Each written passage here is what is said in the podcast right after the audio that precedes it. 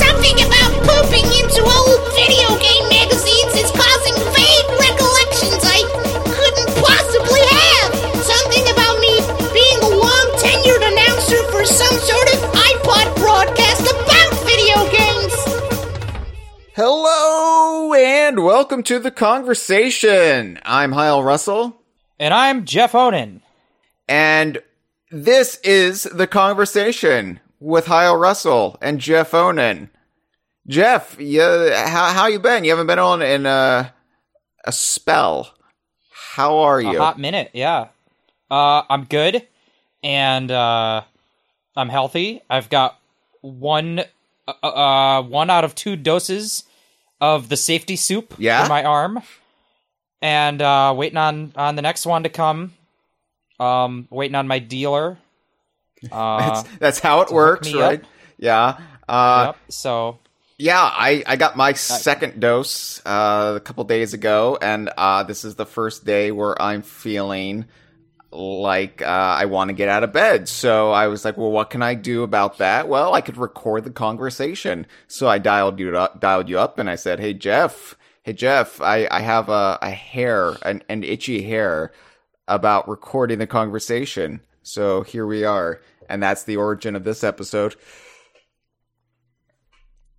Yep. Uh, yeah, yep.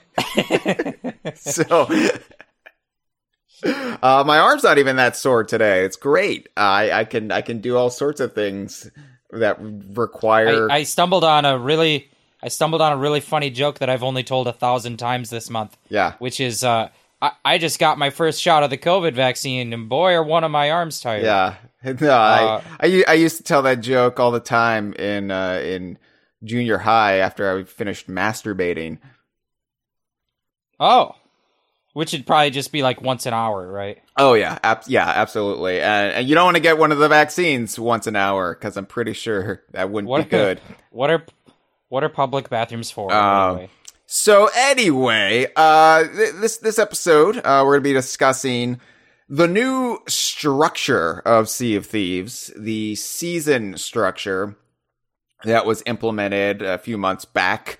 Uh, season one just wrapped up, and we we've just started season two. Well, not we, Rare has started season two for Sea of Thieves, and you know, I I scoffed when I first heard the terminology which is pretty standard in, in modern gaming, but you know, Sea of Thieves is a game that's been out since uh, March of 2018. And so to, to have, uh, season one, uh, when, when you're, you know, encroaching on that third anniversary sounds ludicrous and, and just kind of like the, yeah, the confused terminology that I loathe. Uh, Super I would have I would have loved if they if they uh if they just came out and said, "All right, we're launching seasons. Look forward to Sea of Thieves season thirteen starting in January." Yeah, I mean that's essentially what it is. So, you know, going forward, the conversation are you know, four times a year, whatever Sea of Thieves um update episodes are going to be structured around this new season formula. So every time a season wraps up, we will then uh, gather here in our gathering space and we will discuss uh, everything that happened in season blank, season X. And, you know, this episode in particular, though, we will be discussing what the season formula has done to the game and how I feel like it's sort of reinvigorated it, but in a way that not just makes the game like gives you more stuff to do, which is essentially what the game has been doing with every update. It's like, here's more stuff to do. And I feel like this update is different in that it doesn't just give pre-existing players more stuff to do and keep them engaged with the game, but I feel like it opens up the game and makes it more accessible for game gamers who might have different styles of playing and maybe Sea of Thieves wasn't entirely accommodating up until this point. So I, I feel like the season structure is not only giving you more stuff to do, but it's also I feel, kind of made the game more welcoming for different types, different folk. And I, I want to get into all of that on this episode. But first, I want to plug some of our wares, some of DK Vine's family of social media sites, uh, because you know, I run the Facebook and I, I've, the Facebook page just turned 10 years old. So that's Oof. depressing. Time to get a job. yeah, yeah, right. Yeah, get, get out of the house and go to the factory, you lazy loafer. Uh, I, yeah, the Facebook page back in the day, that, that was like what I ran before Facebook, before Mark Zuckerberg, and you're like, oh, you're doing what? Oh, oh, but you know, it, it was a great way to reach new new faces around the world and kind of introduce them to DK Vine. And that was like my baby. That was like what I what I ran back in the day. And I still run it to this day, but I also run the Twitter. Uh you, you can find us on Twitter. I, I tweet. And uh Joe, our our our friend Joe Mudd, site staffer, runs the uh, Instagram page. So you can find all of that. You just go to dkvine.com forward slash and put in the social media site and, and, you can find us. Conversely, you could also just type in dkvine on those social media sites, which is how most people would do it. But you know, uh, check us out there. Uh, check us out on YouTube. Check us out on Twitch. We've got weekly streams. Either it's, it's me, either it's, uh, like us, Jeff, Cameron, me doing Sea yep. of Thieves sessions, or it's the Idaho crew. Uh, they're they're usually playing every Tuesday evening, and they're just picking games from the uh, expansive back catalog of the DKU. And so it's like, oh, you know, today we're gonna play Skylander Superchargers, and today we're gonna play Tropical Freeze, which is probably what more people would want to watch than Skylanders Superchargers, but you know, uh, that's that's the beauty of the DKU. It's it's wide, it's diverse, and it's uh, it, it it's full of some surprising entries that you wouldn't think about. So the the Idaho crew, consisting of Adam, Andrew, our friend Dustin Jackson, sometimes uh, Tito, Tito. Tate is there, yes. Uh, but but they're, they're, it's like the the he's like the Y, of the right. Of I was the gonna make vowels, the Y yeah. the the Val joke, but you already you are already. I, I just stomped all over that for it's you. the it's the vaccine. It puts it puts the the the Y Val joke in your head. All these conspiracy theorists are Yeah. worried about like, oh, You- the vaccine's gonna do this. It's like no, it's just gonna make you make the same Val jokes. That's all it does. know now we know now we know all the jokes that Bill Gates knows because he put it in us. He's a funny guy, it turns out. Who knew? Anyway, so yeah, check us out on Twitch. And also check out Golden Sands blog post. That's Jeff's baby. Jeff, talk about your baby. Yeah. So if you like Sea of Thieves, hopefully you do because this episode's all about that. Oh. If you don't, you probably tune out now if you don't like it. Uh, but if you do, Golden Sands blog post on medium.com is a one-stop resource for guides to what is the new content coming out, uh, coverage of limited time promotions, uh, Twitch drops you can earn, uh, other things like that in a limited nature, any kind of news coming out of the game. Um, basically anything you might need to know. We even cover um, all the lore in the game. So, like, if there was limited time dialogue or, or hints and teases happening in the game that disappear month after month, uh, we catalog and preserve it. Um, so yeah, it's on medium.com slash golden hyphen sands hyphen blog post. You can also find it on Twitter. Uh, Twitter at golden sands blog. So yeah, check it out. Right. And you can also check it out dkvine.com forward slash golden sands blog post. That works too. I'm al- I always have those forward slashes ready to go. Just like if you were fighting a pirate in Sea of Thieves. No, then I just die. cutlass. Then I just die. Oh yeah, yeah. That you don't have the forward slash ready to go, and you're now you're dead. Yeah, that's that's why I've prepared it in every other aspect of my life. Yeah, so Sea of Thieves, Jeff. Uh, here we are again talking about Sea of Thieves, and you know it's a game I play practically every week. It's a game you play multiple times a week, and it's it's something I'm still not tired of. Remarkably, you know, it, it's granted it, it it's the first game in the DKU that really is uh, an evolving. Um, what's what's the term? Your uh, ev- Living evol- game. living game, evolving game. Living- Just won a BAFTA living, for it yeah. uh, in in that category. So Yes. you know it, it's constantly refreshing itself while uh while while its bones while its structure remains the same it's it's always uh slapping on some new flesh so uh it's it, it's different now than it was when it launched and yet yet it you know the core of the game is still the same but uh before the season structure kicked in you know when we were doing the catch up episodes uh we we we still haven't gotten completely caught up uh on, on where uh, season 1 picks up so maybe we should go back really quick and touch upon some of the stuff they added to the game right before the season structure took over Right. Yeah. So I believe in our last catch up episode, we got caught up through September's Vaults of the Ancients update. Um, so between September and January, when season one launched, there was a few months there, and we'll quickly catch up on those now. Uh, October is the spooky times, uh, which is our favorite time of the year.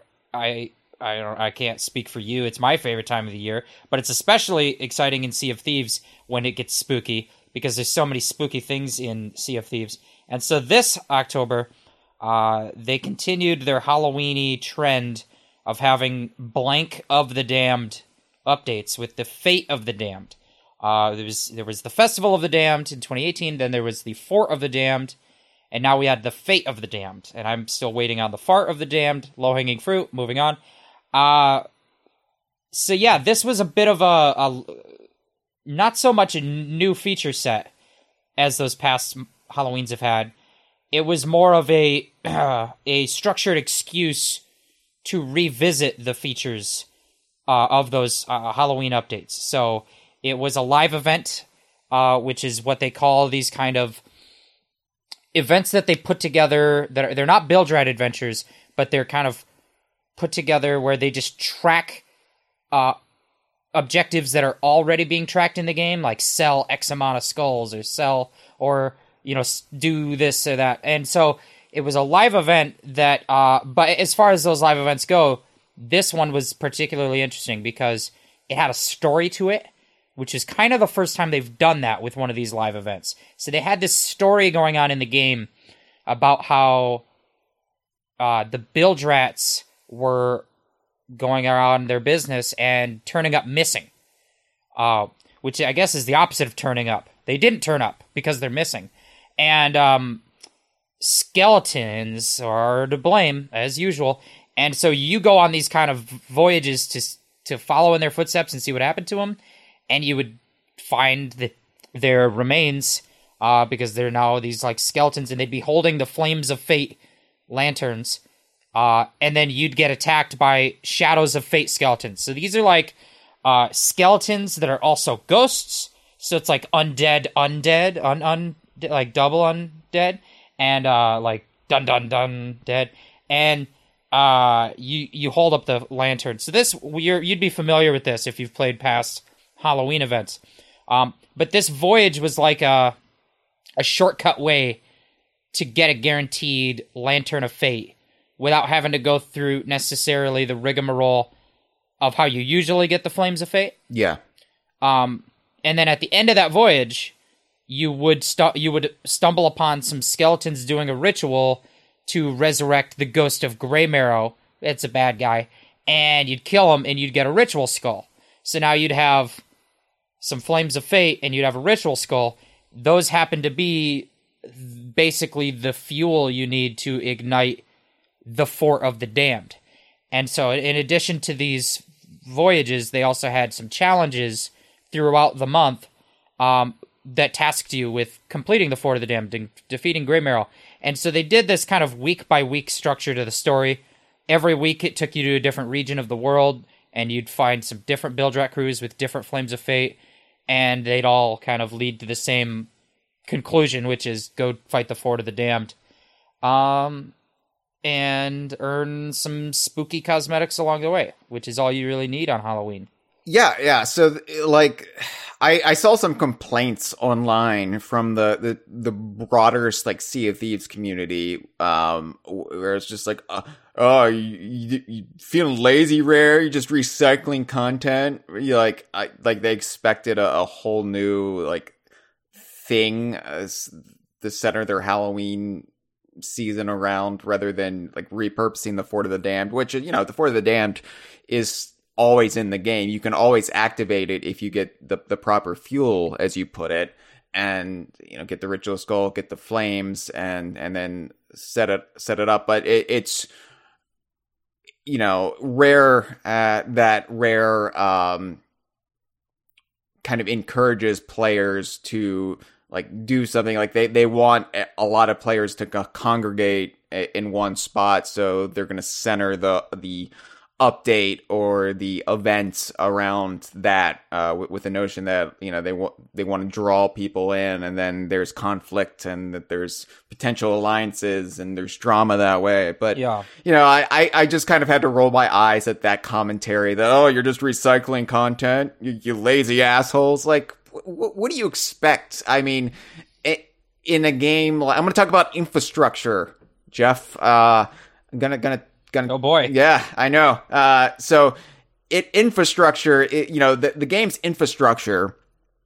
You know, you it it's supposed to be repurposed like this in a living game like this. Like you're not just gonna like continually like add new what islands add new, I, I don't even know what they're complaining about people just like to complain and that's my complaint is that it's just like i don't understand how you can like and this is completely optional too like you don't have to do this you you can always do whatever you want to do uh, which the season structure uh, really accommodates i feel like but it, it's just like come on it it was uh an a person I like whenever they give me incentive to go back and revisit things that I maybe didn't do like a- as much as I would have liked. Like when the Fort of the Damned was new, uh, over, you know, back in what 2019.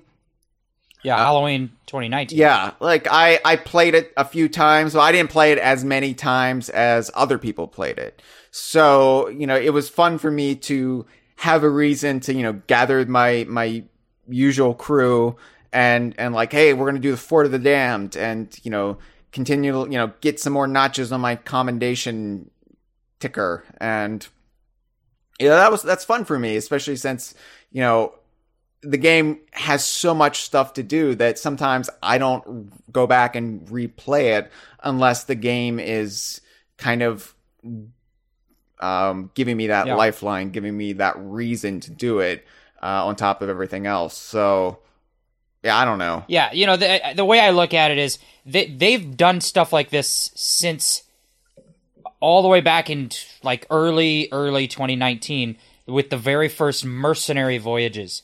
And and uh, you know not to do like a history lesson here but they they did like a reaper's run voyage of uh wanderer's refuge. And it was just like for this week or for this couple weeks you could get a voyage from duke um and it would point you to wanderer's refuge to dig up captain's chests and everyone on the server had this thing pushing them to go to Wanderer's Refuge, whether whether you were trying to do the voyage for commendations or whether you just knew other people were going to be there doing it, and it was this kind of forced, not forced, but it was like this um, natural uh, choke point where everyone was coming, and it created a story. It created a unique feel in the game for that two weeks where the game felt different than it did ever before. And then they did other kinds of voyages like that throughout 2019 and, and and so like they've been doing stuff like that all along, which is basically just to say using the tools that are already in the game without creating any new feature or new anything really, and using it to drive new stories and new feelings in the game. So yeah, you, you might be doing the same you might be using the same gameplay you've experienced before, but it's in new ways.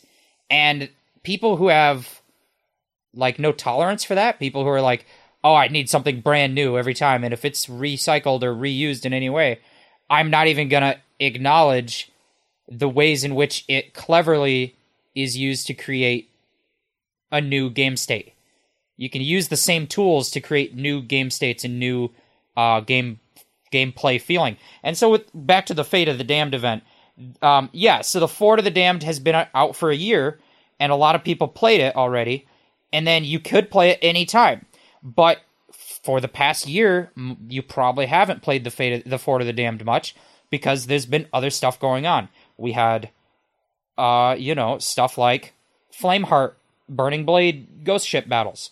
We had the Ashen Winds battles. We had the Vaults of the Ancients. So you go a whole year where you barely ever do the For the Damned or maybe haven't done the For the Damned in a whole year. And then Rare comes along and says, well, here, for this month, we're doing challenge, or we're basically awarding uh, rewards for people who do the For the Damned. And we're giving you a voyage that is new and different um, that will get you a ritual skull and flames of fate faster so that you can have a shortcut way to get to the Fort of the Damned without having to spend a long session getting it set up.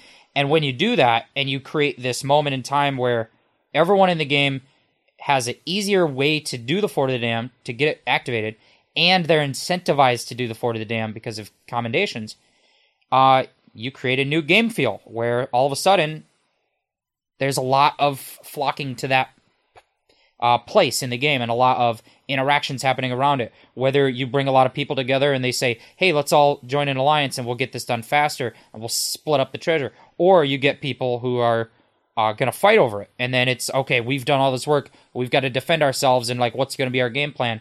And so, yes, the content is, re- this content was recycled, uh, but in a way, it's still new because it's new from what we were doing the past 12 months, 11 months. Uh, and I feel like it's unreasonable to expect people to expect Rare uh, to completely abandon a feature once it's in. Like, oh yeah, the Fort of the Damned is old news, so now we never expect you to do it again, and we're always gonna have something new every month, so you never have to go back. And I and I know I've been kind of talking a lot about it, but I, I I'll summarize it like this: I think there's a couple types of players you and I are a type of player that are pretty satisfied with what's already here. And so, um, all we really need to keep ourselves satisfied in the game is a little push to do something a little different. Yeah. And um, whether it's revisiting something we've done before, um, or it's doing something we've done before with a new twist on it, or it's just incentivizing it, which we're going to talk a lot about with when we come to season uh, rewards in a minute.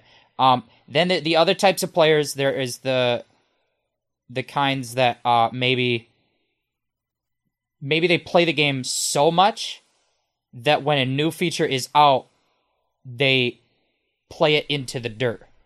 They beat it like a dead horse, and then they say, "Well, I am never playing the Fort of the Damned again because I've done I did it 50 times in a month to complete that commendation."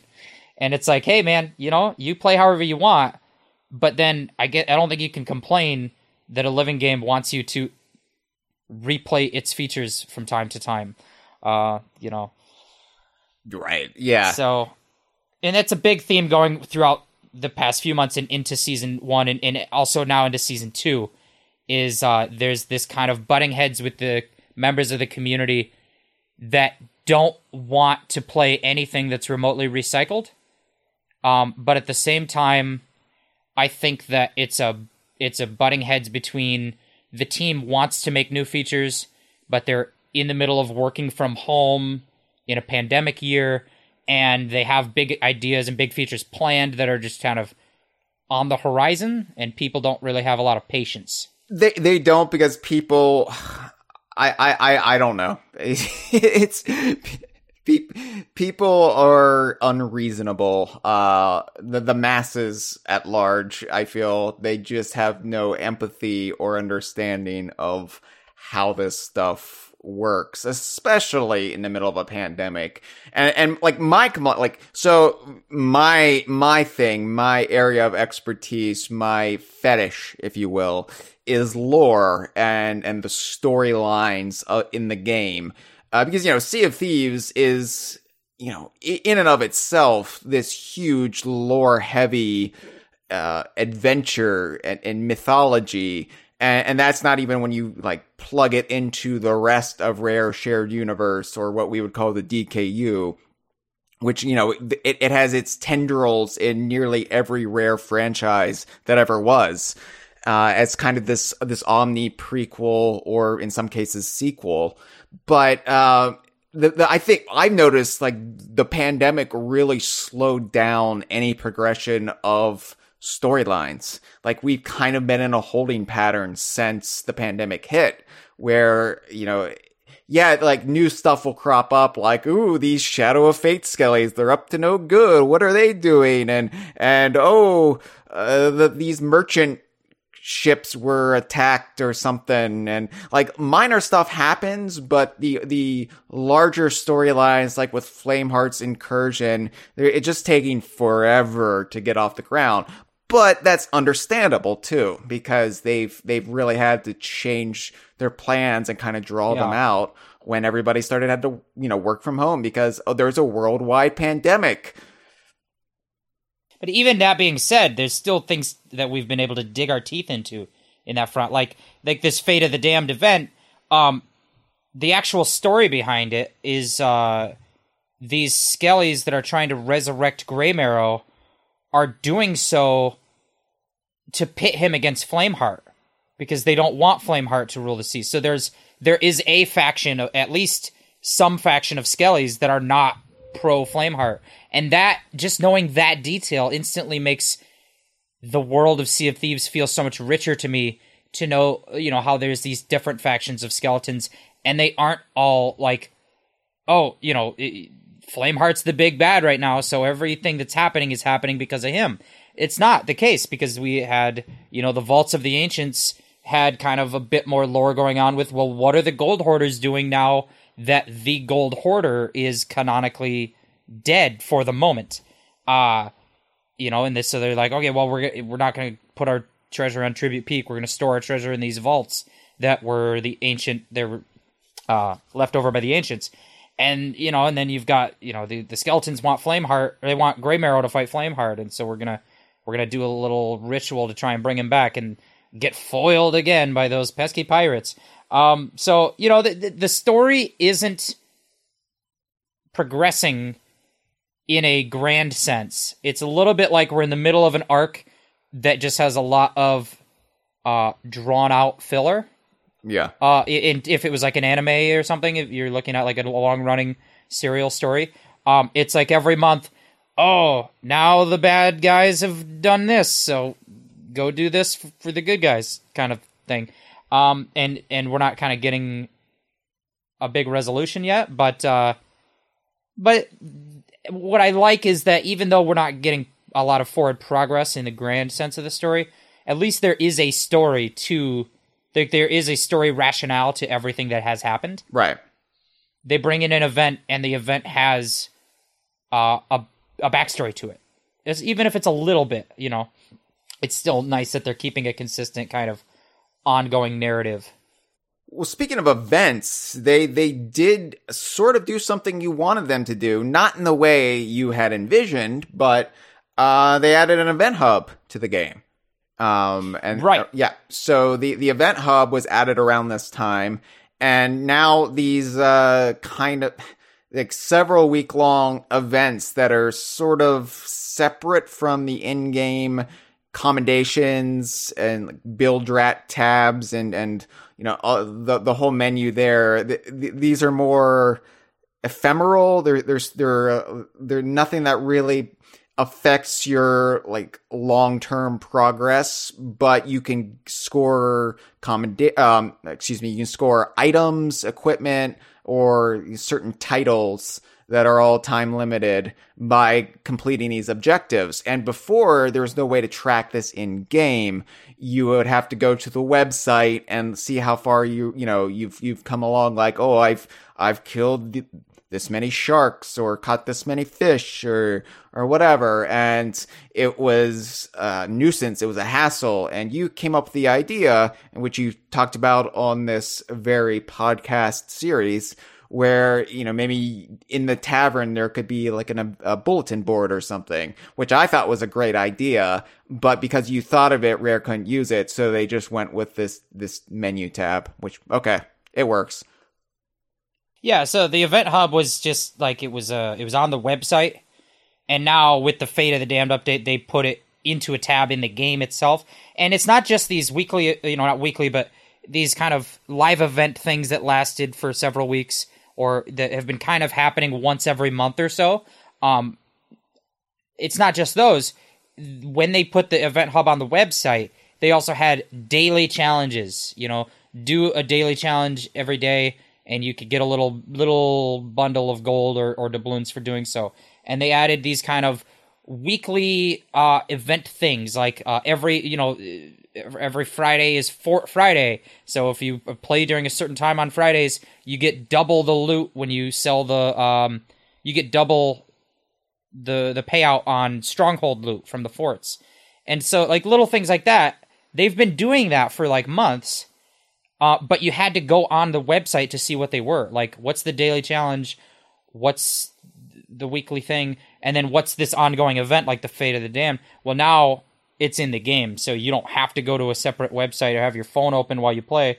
Um, and uh, that's just a nice quality of life update. And at the same time, uh, the, they also added in the mysterious notes. So when you lo- when you load into the game in the tavern, you kind of wake up from your drunken stupor uh, at the table, and uh, there's a note there pinned to the table in front of you, and you pick it up, and now you've got notes in your inventory right out the gate uh, that will tell you kind of some stuff that's going on right now, which I think is good in terms of uh, improving visibility on things that are time limited and things that are new, because I feel like every time we do one of these events, it's common to run into other players that don't even know there's an event going on. Yeah. So, th- and that's what we were talking about with the bulletin board feature type stuff. But this is kind of accomplishing that in a different way. Um, so yeah, just a nice quality of life change there. Um, Which I feel like really came into handy once we got into the holidays and they added like the, the events, like 12, uh, well, well 12, 12 Deeds. deeds of giving. Is, is that what it was called? that's right. Yeah. And yeah, there's a lot of events throughout the holiday season. So Fate of the Damned went, and this is actually the weird quirk with uh with their Halloween events is that they usually launch a Halloween update very late in October, and so the update actually goes through November. Uh, Can I just say I love that though as someone who loves Halloween but is also distracted because it's also campaign season. Uh cuz you know I'm always running for office. Uh I feel like I can't really appreciate Halloween until like the after the f- first Tuesday of November. So then it, it, it this kind of allowed me a chance to really enjoy Halloween uh, throughout the month of November, uh, while the rest of the world, you know, moved on to Christmas and and Hanukkah and capitol insurrections. Uh, I I could enjoy Halloween in Sea of Thieves, so I kind of like that the. Uh, Festival of the Damned uh, canonically seems to like go like right up to what would now be American Thanksgiving.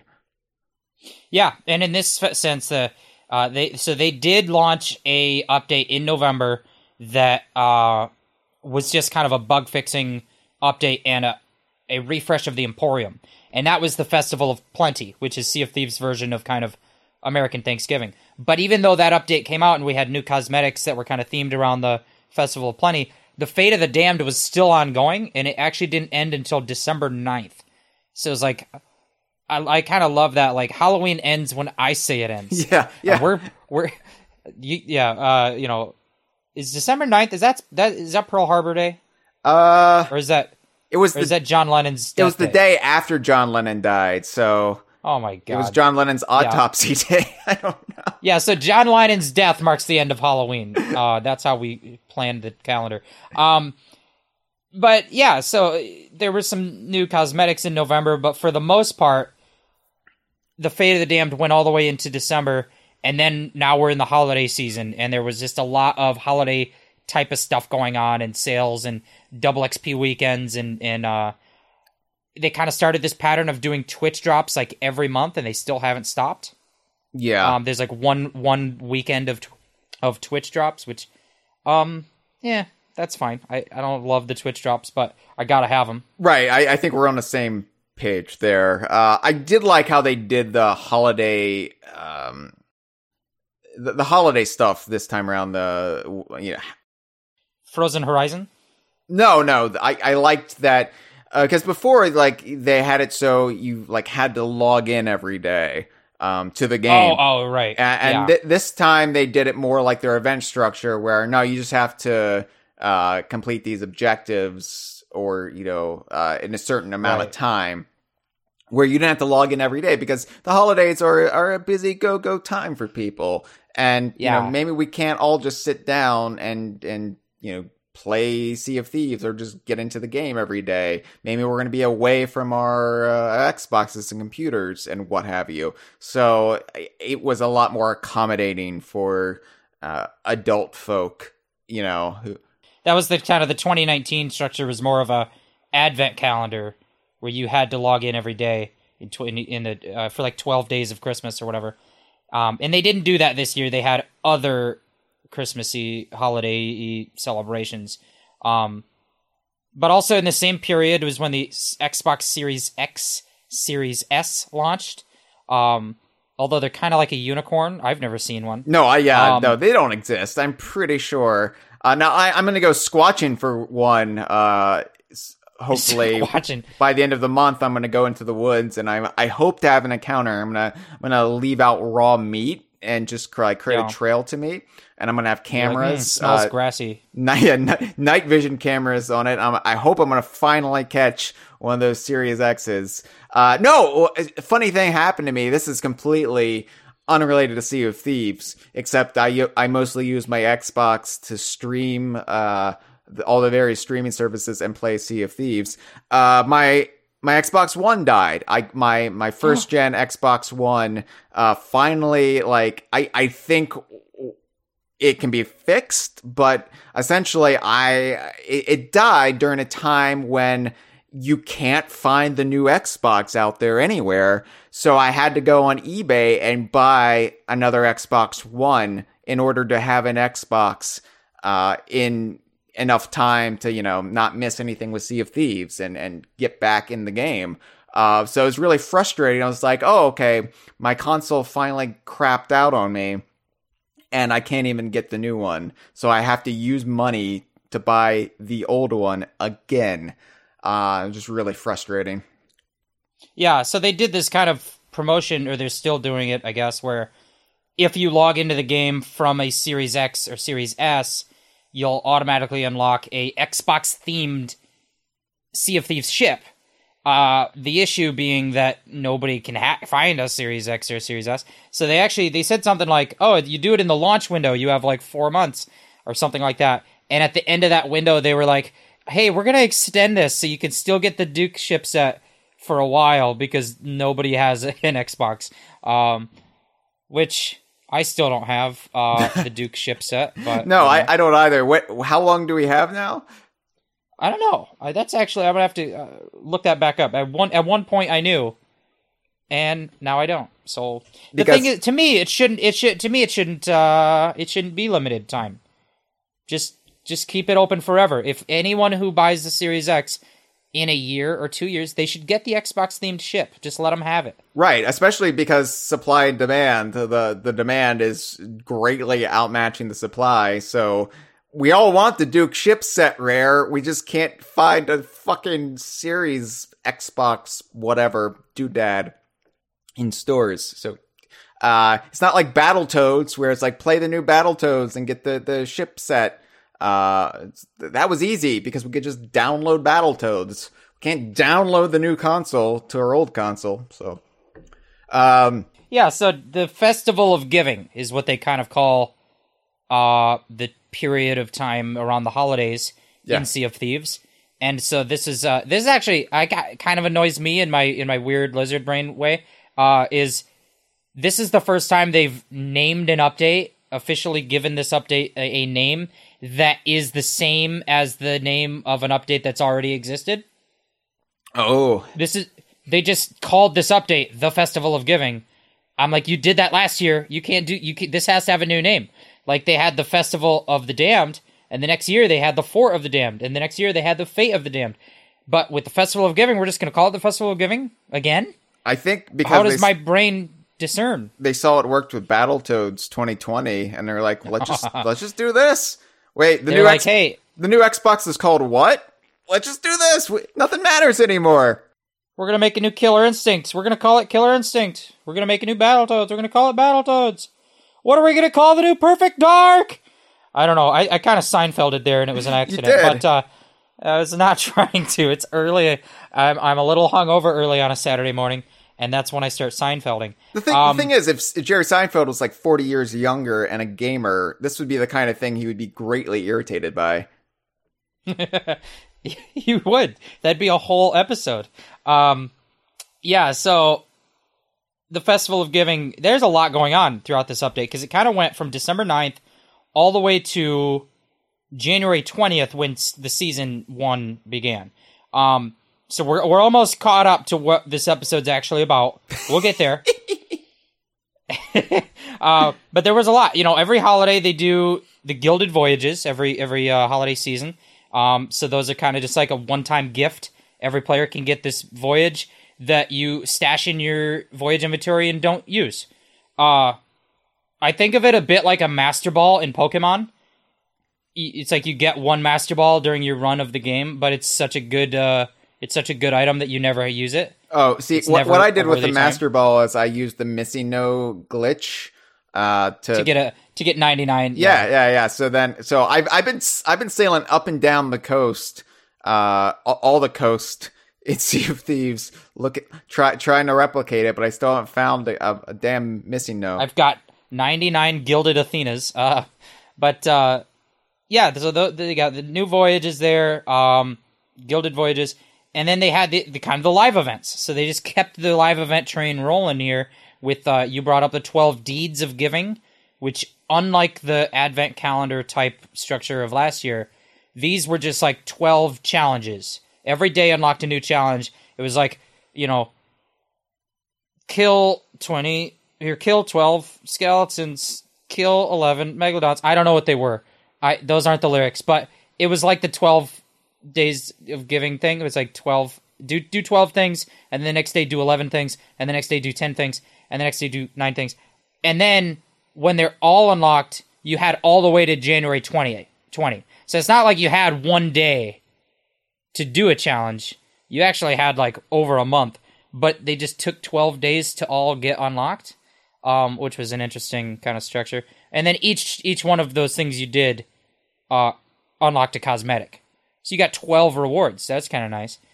Um, and they even put a song. They made a song out of their kind of silly lyrics and they put it on the YouTube.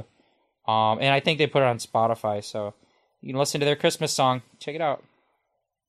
Um, yeah, who who doesn't love to listen to Christmas songs in April?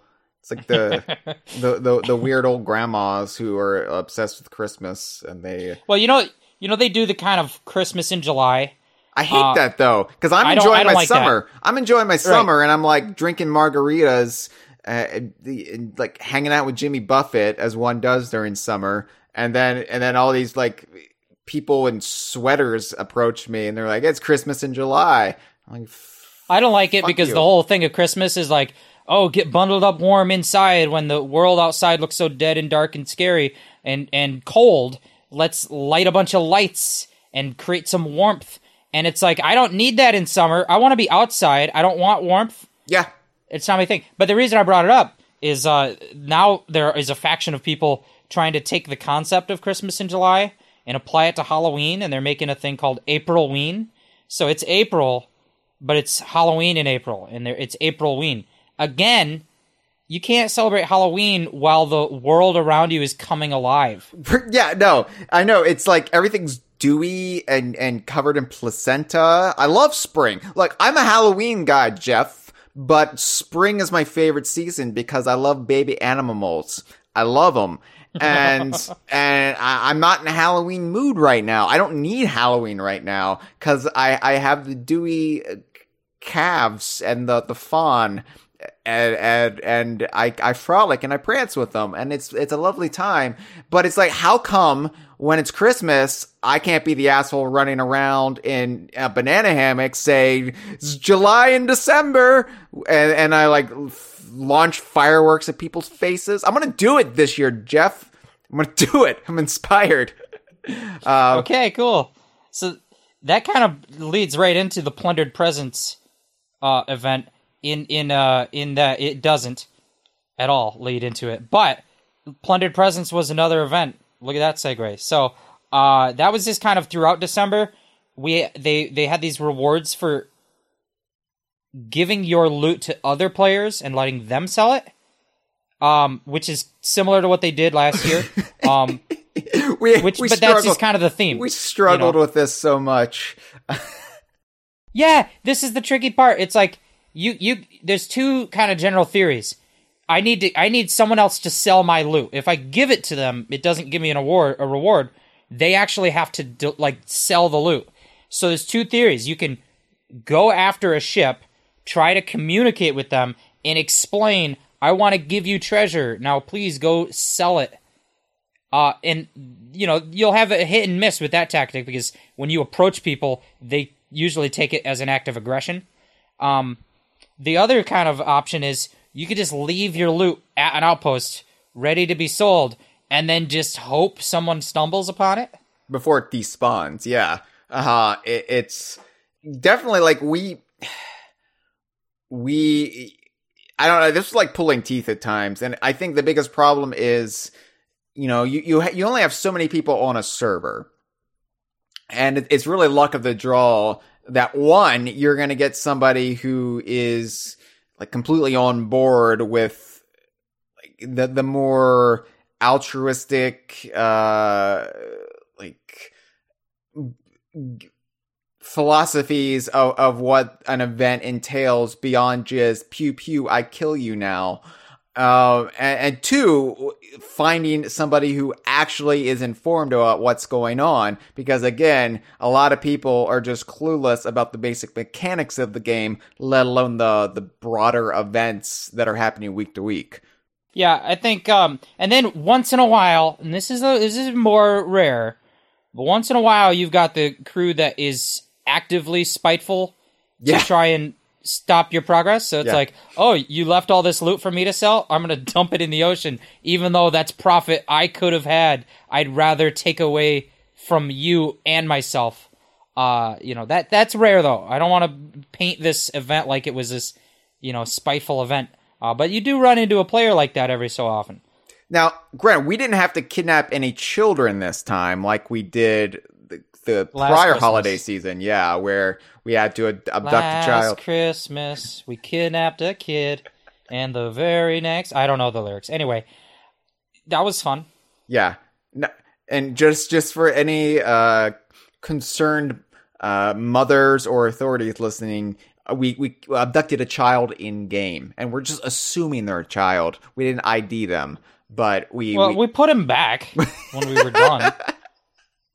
barely had a scratch on them, but yeah, it it, it was it, it was fun. Uh but yeah, and then uh I think a better segue from me launching fireworks in people's faces while wearing a banana hammock would be Grogmanay, uh, which which was their New Year's event. Which, which was a very clever pun. yeah, it yeah. Well, I I don't think a lot of Americans understood it uh, because uh, Hogmanay is not a thing over here unless you're like really into the uh, obscure international festivities around the holiday season. This is this is kind of like Scottish New Year with explosions. Yeah, I didn't know what it was, so I was like, Grogmanay, that sounds like a pun. I don't know what it means. So I Googled Grogmanay, and the first results are like, did you mean Hogmanay? Yeah. And I was like, probably. And then I read it, and I was like, yup. Yeah, I. uh the granted, they could have done something with Hogmanay with with pigs in the game, but they didn't.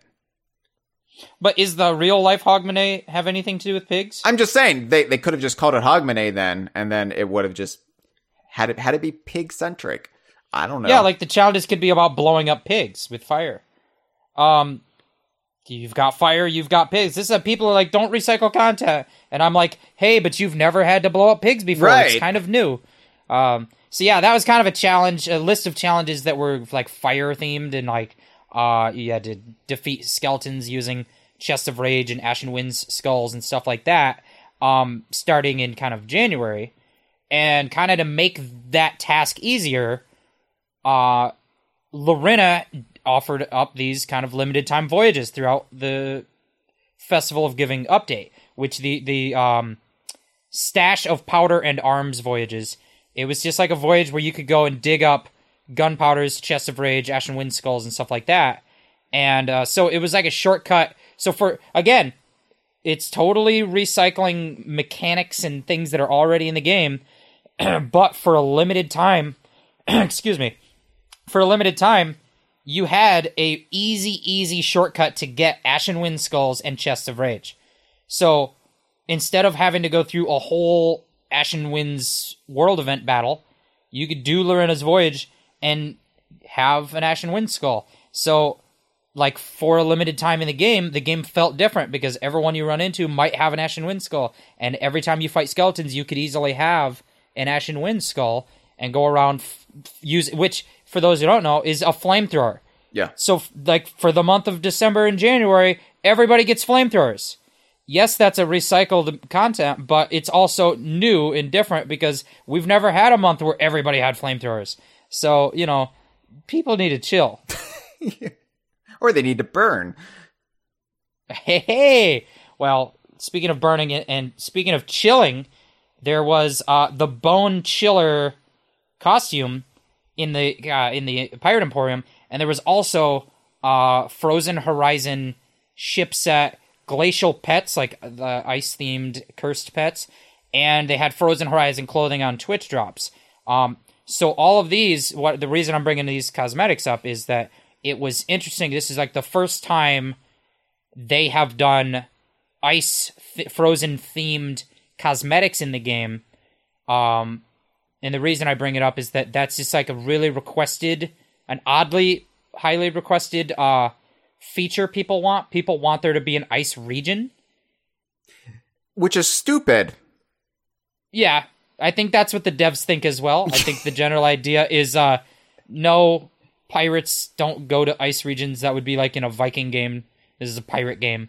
Uh yeah, it's it's like it's like buying uh buying a Coke or or a Pepsi and then writing uh Coke or Pepsi and be like, "Hey, I I really enjoyed this Coke or Pepsi, but I wish it was a a 7 Up or a Sprite."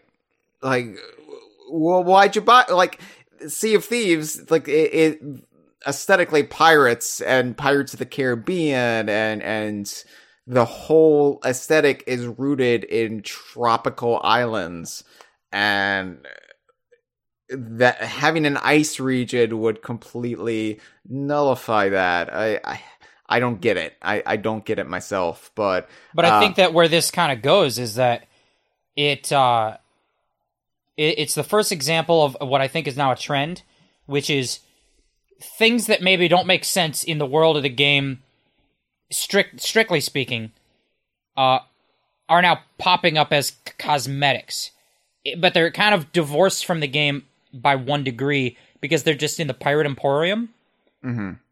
and they're they're usually things that at they at least aesthetically make sense in the world, but like you wouldn't have a whole ice themed region. But could you have one ice themed outfit? Sure. Yeah, yeah, and like it's it's not unusual for uh, in-game items, especially since the Emporium uh, came in, to to reference things outside of the Sea of Thieves. Like you know, obviously we had that with the, the all the rare uh like legacy ships, all the ones that referenced other series. Um, sometimes they did it from a very in Sea of Thieves context, like the Baron Bird ship set, because it referenced the cave art that was already in the game as, as this, you know, prophetic thing of this Baron bird who who overthrew a witch. Uh, but then you know you've got things like um, uh, wait, wait, what, what, what was it? Uh, the Kameo, yeah, yeah, Kameo Or- or and, and Viva Pinata. yeah, yeah, but I'm, I'm just thinking of like things that like would then be referenced events outside of the purview of Sea of Thieves. as Oh, like play. the State of Decay. State of. Decay. That that's definitely one of them. Yeah, where it, it references what's ostensibly a zombie virus uh on, on an island like outside of the sea outside of the shroud you know um and then you know with this we've got like things like the bone chiller costume which is essentially krampus a krampus costume but it's made skeletal to kind of keep it on brand What I love about this the bone chiller thing, and it, it's a big part of a lot of those heritage cosmetics, um, is that it the the Emporium is kind of uh, it's like it's taking these so. There's a big theme in Sea of Thieves about storytelling, uh, like in universe. The characters tell stories because you're on a pirate ship all the time. So of course there's all these tall tales and and you know big larger than life stories and fables. And so there's this whole thing about fables and like the Emporium is just taking common stories and common legends and making cosmetics out of them. And then there's this implied kind of like, but maybe there's some truth to the story. Yeah. And so you're like, oh, I heard a story about an island of zombie pirates, or I heard a story about an elemental realm full of fairies, and that's Kameo. I heard a story about an island of candy creatures. Uh, that's Viva Pinata. And then the Bone Chiller is just it's kind of like the Krampus legend. You know, it's like okay, oh, you know, if you're if you're a naughty little boy, then there's gonna be a there's a skeleton lord that only comes out on Hollow on on Christmas and and punishes bad kids. Um, I love this idea that the pirate culture, like the culture in this pirate realm, is a bunch of people telling like silly fairy tales, and then turning those into actual like merchandise, basically, um, cosmetics that you can buy and earn. Uh, yeah, Yeah. it's a big part of the game that I love. Is that that implied like what's the how much truth is there to the fairy tale is the fun part for me. Like the there's the legend of the Sabrewulf wolf and and it's like obviously implied that it's true because we have played Sabrewulf. yeah Um, yeah. Well, and that's that's why Sea of Thieves, which generally has a more realistic tone than a lot of like the older rare stuff. Uh, as, you know, especially going into the, their Nintendo years, um, and then early into the the Microsoft era. You know, it it it, has a different tone, but you can still like. m- see how everything fits if you want to look at it from the shared universe perspective. And the way they introduce those elements back into Sea of Thieves is done in a really clever way that I don't think breaks any immersion if if you're just into Sea of Thieves for Sea of Thieves. Um, Yeah. it's it's very Well, clever. and Sea of Thieves is very fantastical in its own ways, Right. Um, but I think a big thing they say it's uh, it's believable but not realistic. yes. It's things that would make sense in this world, but they don't have to follow hundred percent the laws of physics. Like being able to launch yourself out of a cannon, kind of is stupid. It doesn't make sense, but it's believable. It's not realistic, but it's believable. And they even Um, go out of their way to explain how it's possible in lore. Like Right. everything has and it's like our bullshit fanon explanations that you know we we've uh, bandied about since DK Vine has been around. I mean, Sea of Thieves just does it in in game in in their in universe expanded materials, so we don't have to do anything. I mean, it, it's Sea of Thieves is really the first time where I don't have to fan wank anything because they've already wanked it for me. it's yeah, love it. And boy, are their arms tired. Brought it back. Uh, the last thing I think I wanted to bring up before we talk about um, the the topic of this episode, which is season one. Uh, and, and it is on that topic of cosmetics. There was one particularly interesting cosmetic. I don't have a lot to say about it, but I adore it, and it is uh, the figurehead of the first crew, which was added in that that uh, Festival of Giving update. So when they added it, it was the most expensive cosmetic in the game. It was it's over three million gold. It's actually what is it? It is uh three million two hundred thousand two thousand and eighteen gold, which is the date that Sea of Thieves came out, March twentieth, two thousand eighteen. I, I love how they made Um, it so expensive just to have that arbitrary reference. Yeah. Uh, it it draws a lot of like attention to this one standalone cosmetic because it's it's so expensive, but then it's also an Easter egg in the, that the number means something. But then the the cosmetic itself, figurehead of the first crew, is um it is a an homage uh to the kind of pill people avatars that were used in the original like first Sea of Thieves prototype. Um and it is this kind of roughshod like I don't know how to describe what it looks like. It's uh it's just this really crude like um f- model of people of pirates, but they're made out of big round barrels and then they're painted uh and then so it's like it's like the world's worst artist trying to create a, a statue of a person out of a pile of wood and then and then s- people are saying wow this is amazing art. I'll pay you 3 million for it. Uh, Well, again, this is this is sort of like taking something that makes no sense uh, in universe and make like retroactively working your way back to make it make sense within the context of Sea of Thieves. So it, it's it's the first time we've seen the pill people reference in the actual uh like actual version of the game. Because the pill people are from the is it uh unity? The unity build of the game? I, I want to say it was the unity build before they did the unreal well prototype. so I, I don't know if i'm speaking out of turn. I don't know if i'm breaking nda here. Uh but i i know that they like there's sort of a simultaneous thing or there was a simultaneous thing going on where they're using a unity build of the game this prototype build to implement new things new features before they're putting it in the unreal version which is the the version Right. everyone can play. I Um, think that's the uh that's that's the story we've been told. Yeah so they Yes, had, they had two different prototypes. And I, I got to play the Unity build uh, at Rare, and it's terrible at it. Uh, it, it I it was just like visually confusing, uh, and I'm not the world's best gamer anyway, so uh, you might imagine how much I stumbled. Um, but uh, th- this is also the version that has uh, TT in it.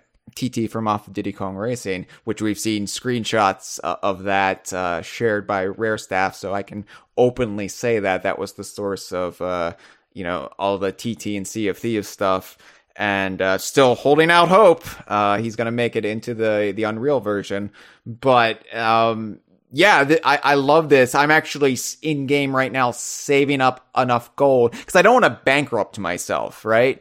Um, and I first I wanted to buy all the stuff from the uh Bilge Rat Black Market. Uh, cause for a while there, like they were adding all this stuff to the Bilge Rat Black Mark, like back when Duke was running it before Larinna took over.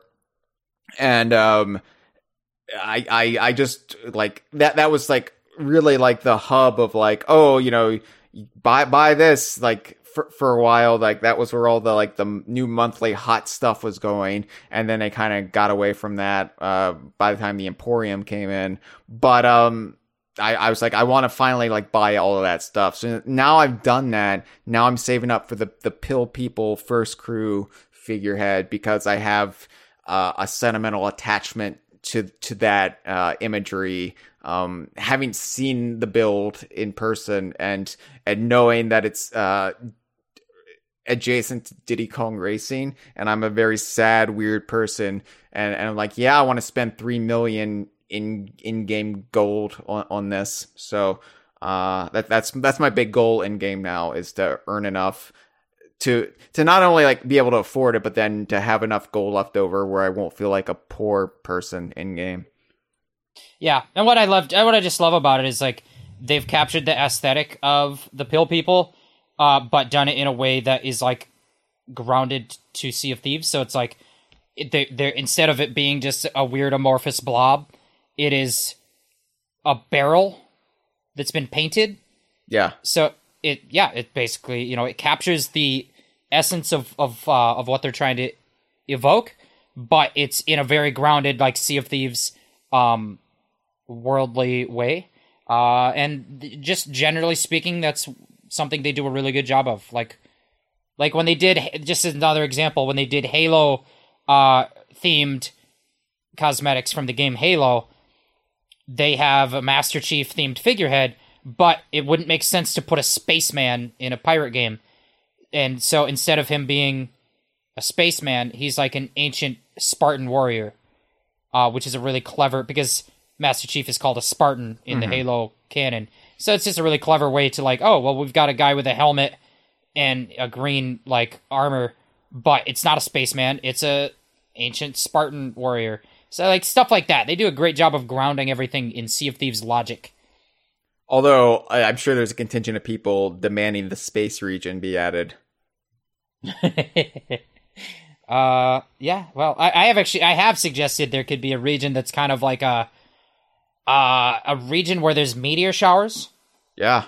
and uh, there's like a lot of weird alien like there's a lot of like glowing uh luminescent fungus because they came from the meteors. So sort of like So that have- that place uh, on Dinosaur Planet in Star Fox yeah, Adventures. Moon, Mount, Moon Mountain Pass Yeah. or whatever. Uh, that I, I, I want a Moon Mountain Pass region. I think even that fits in better to Sea of Thieves than uh than an ice region. For sure. I mean, especially when you get into like nautical legends of seeing like unexplained phenomena in, in the sky and you know UFOs or whatever. I mean that that's all part and parcel with uh, the kind of legends of the era that Sea of Thieves draws upon. So I, I'd be all for that. Well, I think we're caught up. I think we are. the catch up half of the episode. So Uh, uh, let's talk about seasons. Now, before we do that, though, uh, I we have a call, Jeff. We've got a call. We have a call, and, and I feel like this call will help set the stage for what we discuss when it comes to the new season structure. So I'm gonna play this call, and then we can discuss the call, or we can discuss what the call uh, brings brings to the surface, uh, what what it causes to bubble up, and then we'll we'll we'll, we'll discuss seasons. Hey, this is G-Man, Jeff's friend. I was wondering, what is the peak amount of, like, how big of an audience can this game get realistically? Like, how old is the limit? How old is the limit?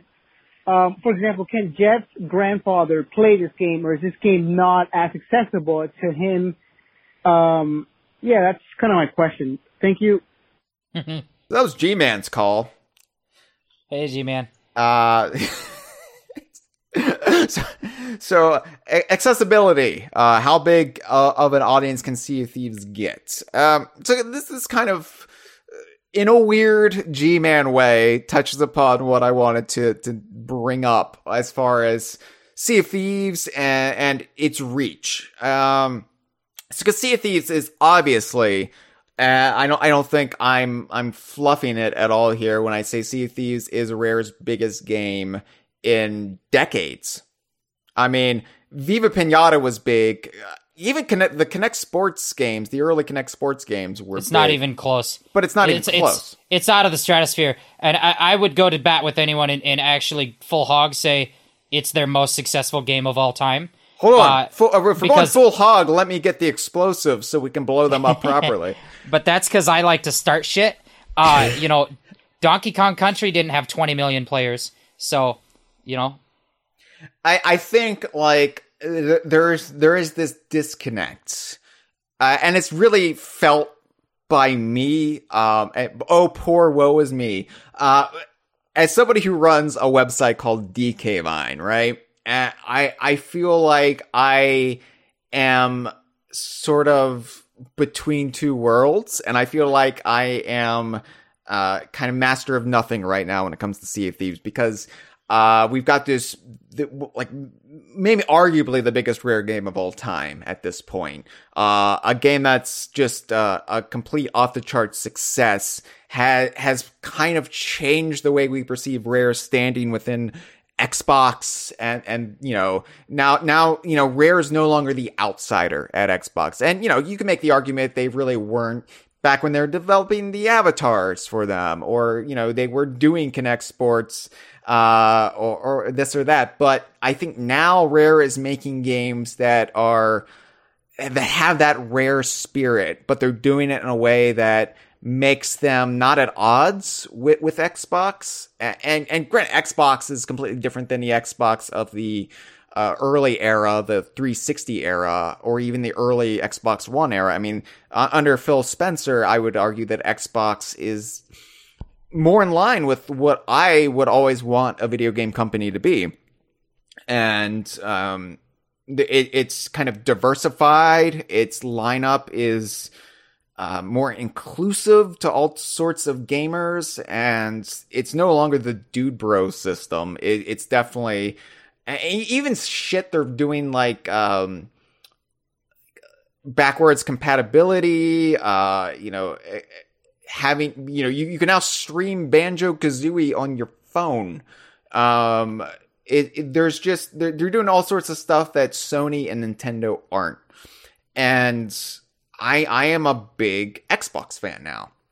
Never thought I would get to that point where I was an Xbox fan and not just a reluctant Xbox owner because of Rare, but here I am. Um, but you know, you've you've got Sea of Thieves, right? Uh, this this big pillar of Xbox now, uh, and now Rare is this big pillar of Xbox, and like we always wanted it to be, and so they, they brought in this whole new audience for Sea of Thieves. Meanwhile, you've got this this older audience of like rare fans who got into rare because of their Nintendo years. And that's essentially like the crowd that's always followed DK Vine. So whenever I talk about Sea of Thieves, whether it's on the conversation or on social media or we just stream it every week, there is this visible disinterest from that crowd. And they're like, why are you talking about Sea of Thieves? And meanwhile, I'm DK Vine, so the Sea of Thieves crowd isn't really that interested in DK Vine. So I feel like I'm just kind of stuck in this void between the two. And and I want to talk about Sea of Thieves because it's Rare's biggest game in forever. And it's a game I absolutely adore. And I feel like it's a game that really does fit with the shit we love at DK Vine. It not only is it, you know, a part of that shared universe, but it's about pirates and sailing tropical islands and bananas and barrels and monkeys. And it, it's got that great Greg Malesian design philosophy that we adore. And it, it, you know, awesome Robin Beanland soundtrack. And it's just, it just ex- like oozing, uh, all of this like classic stuff that we adore and, and yet it's like pulling teeth getting people uh, of a certain vintage interested in it. And when I bring it up, uh, a lot of times what I've heard is, well, I'm just not a big like co-op player. I, I like playing by myself. I don't want to have to play with friends. And that barrier of like, we're going on a seven hour voyage is too much for me. And so I'm just, I, I have no interest in that. And at least that argument I could kind of get, right? Like, I, am not going to shame anybody for not f- having interest in Sea of Thieves, or if they tried Sea of Thieves, it's just not their area of like interest. They just didn't click for them, whatever.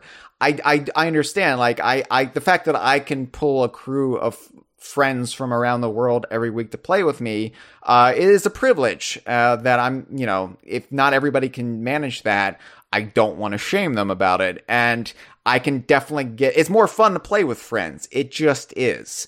Um, it, it's for me, Sea of Thieves is a great hangout game. I get to hang out with my friends on a boat, uh, hanging out in rare shared universe in, in a world that's, you know, I've, I've loved since 1994. Uh, it's, it's great. I mean, of course I'm going to love this game. Of course this game is going to be one of my all time favorites, but that that barrier to entrance um, of, to enjoy the game, uh, it is steep if you if you don't have friends, and part of that is the game's uh, classic structure. Is you know you're going to go on these long voyages, you tick off commendations, and it's not it's never really been that friendly to people who might just want to you know jump in for 15 minutes to an hour uh, on a sloop and, and you know do one or two things and then log off. And I feel like now it is. I feel like Seasons has completely revitalized the way anybody can enjoy Sea of Thieves, a- including me. And we'll get into that. Like, and including Jeff's grandpa. Getting back to because I don't want G Man to think we're not answering his question because we are. no, I this was all just a long, This winding this setup to talk about your grandpa, Jeff. Don't worry. Uh, yeah. So I I agree with you. uh, What you, what you're starting to get back to is um how the seasons uh make that short play session or make a solo play session uh more palatable, more profitable, more meaningful. Be and and just I think it's the freedom. I and and so I I think maybe before we fully answer that, we should talk about what the seasons are, what they've introduced to the game, how they've changed the game, and then we it'll kind of lead into well, how does that make it more accessible to more different kinds of play styles and sizes of play sessions and things like that. yeah. So yeah, it, seasons launched in January, and uh, we just wrapped up season one. But the what what is it? It it's it's two things happening simultaneously. First, it's just a, a drastic kind of reworking of their development cycle of when do we expect new content. Uh, you know, instead of the if they've been on this monthly format for a while, we have a monthly update, and they've been trying to get out new features every month, and then kind of sort of failing at that at once in a while and, and kind of having some empty months and then maybe some feature some months they have a small new feature some months they have a really big new feature and so uh and, and really they've, they've just been kind of laying down the railroad tracks right in front of themselves as they're going right as they're say mi- the minecart tracks keep it a little dku Or Tracky Train. That sounds very much like Tracky Train. Yeah, well, uh, sure. Um, uh, uh, but this is a new development cycle where you've got these three month seasons. And at the launch of the season is the kind of headline event of new features. And so now we know when to expect the new features. New features are coming at the launch of a season. And then there's a bit more buffer development time where uh, the months in between you're still going to have a monthly update um like uh, in terms of having a patch to the game and, and maybe some tweaks and new things going on but it's not really those big headline features. So you get that big headline features at the at the uh, launch of a season and then the next month you've got kind of a quality of life tweaking bug fixing new cosmetic introducing update that you know it'll bring in maybe a new live event just to mix things up and give you some incentives and and and push you in some directions but for the most part it's it's the you've got like a, a real update every 3 months now and small keeping things fresh updates in between um and so that is the the basis of of the seasons in terms of how it's going to change the cadence of of how the game works. But then on top of that, it's it's so much more than that because they it's a entirely new progression system. And this is really what what we like about it. And it's um so ev- every 3 months you have a season progression track. You've got so normally in the game you have progression through uh, trading companies. You earn reputation, which is like your experience points, and you level up. And there's a level maximum, and so it's like once I hit level 50 in uh, numerous companies, I can become a pirate legend. I can start leveling up a kind of end game faction, and then you know some of those factions that I can level up will go beyond 50, but there still is a max where you can get maxed out. I'm maxed out on those factions. It, it happens. Um, and that's kind of like like they can extend the level cap, add new things to do, and be like, oh well, now the gold hoarders go up to level 100 now or something. But that's like delaying a problem of the fact that those progression systems are finite. Uh, having this seasonal structure allows a uh, an infinite amount of progression because you level up to level 100 each season and then you get to start from scratch Yeah. and and so and what that does for you is you have 100 levels 100 rewards as you level up every every level you get a reward. So now you're feeling more rewarded. You're actually getting like uh cosmetics and and things for your time more frequently. And uh and then if you max out that level when the new season starts you can do it all again. You're never like finished in a way that the other factions can kind of make you feel like well i'm finished and i don't want to do this anymore. Um, this will make you feel like no i feel i feel rewarded and i feel excited to level up um, so there's that and and then the way that you level up is different. That's a big part of it too. Because in a trading company say the gold hoarders which is a company that rewards you for getting treasure chests and gold uh you go on a quest to get a treasure chest. You don't get any experience points until you bring back the treasure chest and deliver it to the company. Um which is like the core gameplay loop you know go to a location get a treasure bring it back and do that loop over and over and over in different in different unique ways um, the problem with that loop that I think can put some people off is that it is the uh, possibility of loss of progress. I can do work to get the treasure, but I uh, don't earn anything until I deliver the treasure, and that is where you get the opportunity for piracy and thievery, which is the game. That's the name of the game It's a game. and and it would be boring without that without the kind of tension and, and threat of loss and and how that motivates you to either take higher risks or play it more safe and things like that so that's important but it's mitigated a bit by the season progress which is totally different which basically just rewards you for playing it rewards you for play time really because it's like every action you do gives you the experience points rather than just that end of session we made it back with the treasure and delivered it moment. If you fail to get to that moment if you get sunk by a kraken or another player and you lose all your treasure you used to feel like man i just lost hour, uh, like two hours or three hours of work and i got nothing to show for it. Now you don't feel that way because uh, sailing nautical miles, killing skeletons, digging up treasure, um, completing f- uh, steps on a voyage. All of those things earn you season progress, which is called renown. Um, so it's totally different feel, and it and you you still have both forms of progression. You still have uh, you still have that fear of losing your treasure, but it's um, it's mitigated by this other track where you're still always making progress. Yes. Yeah, and, and as someone who likes, I have a I have a very silly way of of playing, or uh, rather, I've always wanted to play in a sillier way than the game uh, accommodated me. So, like for a while there, the biggest problem for Sea of Thieves was this grind of we have these these time limited commendations we have to get through. So the the focus for the next few weeks has to be these things A, B, and C. And, and even though we'd rather be doing this, you know, we have to focus on this. Um, and with the progression system, with renown, with with, with um, there, there there's trials, but we'll we'll get into that. But it none of it is really necessary. Like you you don't need to do A, B, and C in order to get renown. You get renown for doing anything.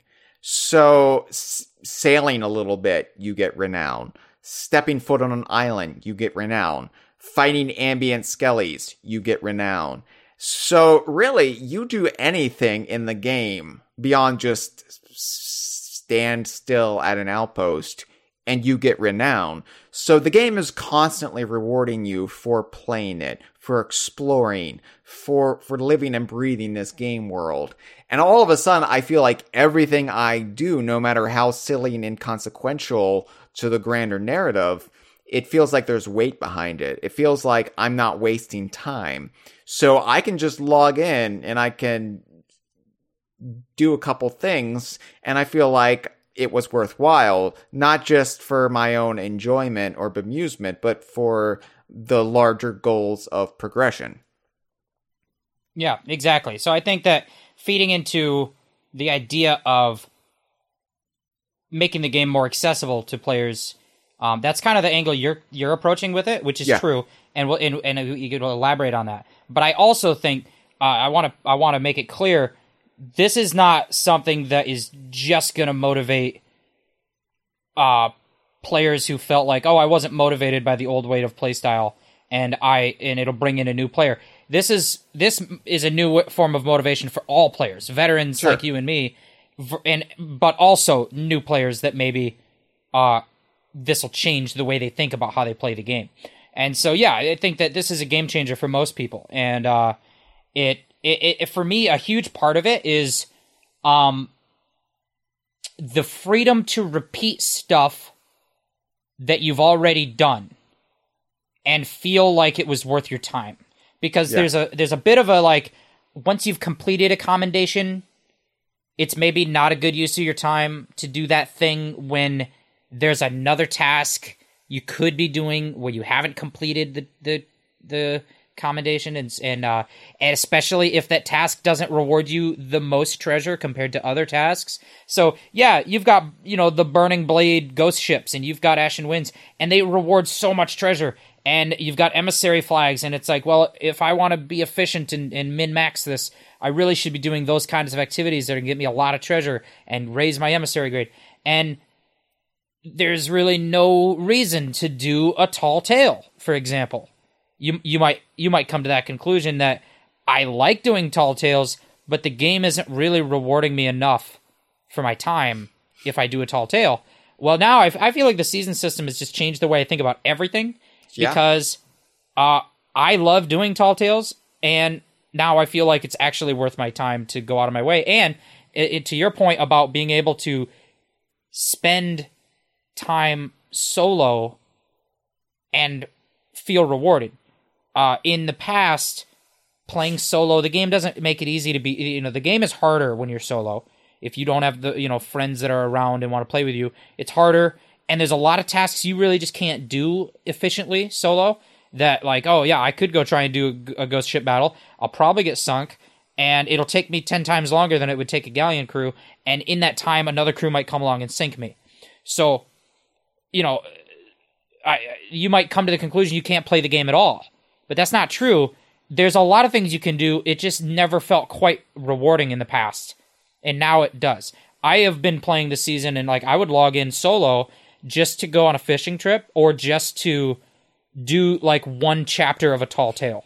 I would Yeah. I would load in the game and find out what outpost am I at, and then be like, oh, uh, the outpost I'm at is the closest to this tall tale. I could talk to Madame Olivia and start up that tall tale. So I'm already here. I'll start it, and it's just a reason to get sailing, and then I'll go and do like the first chapter.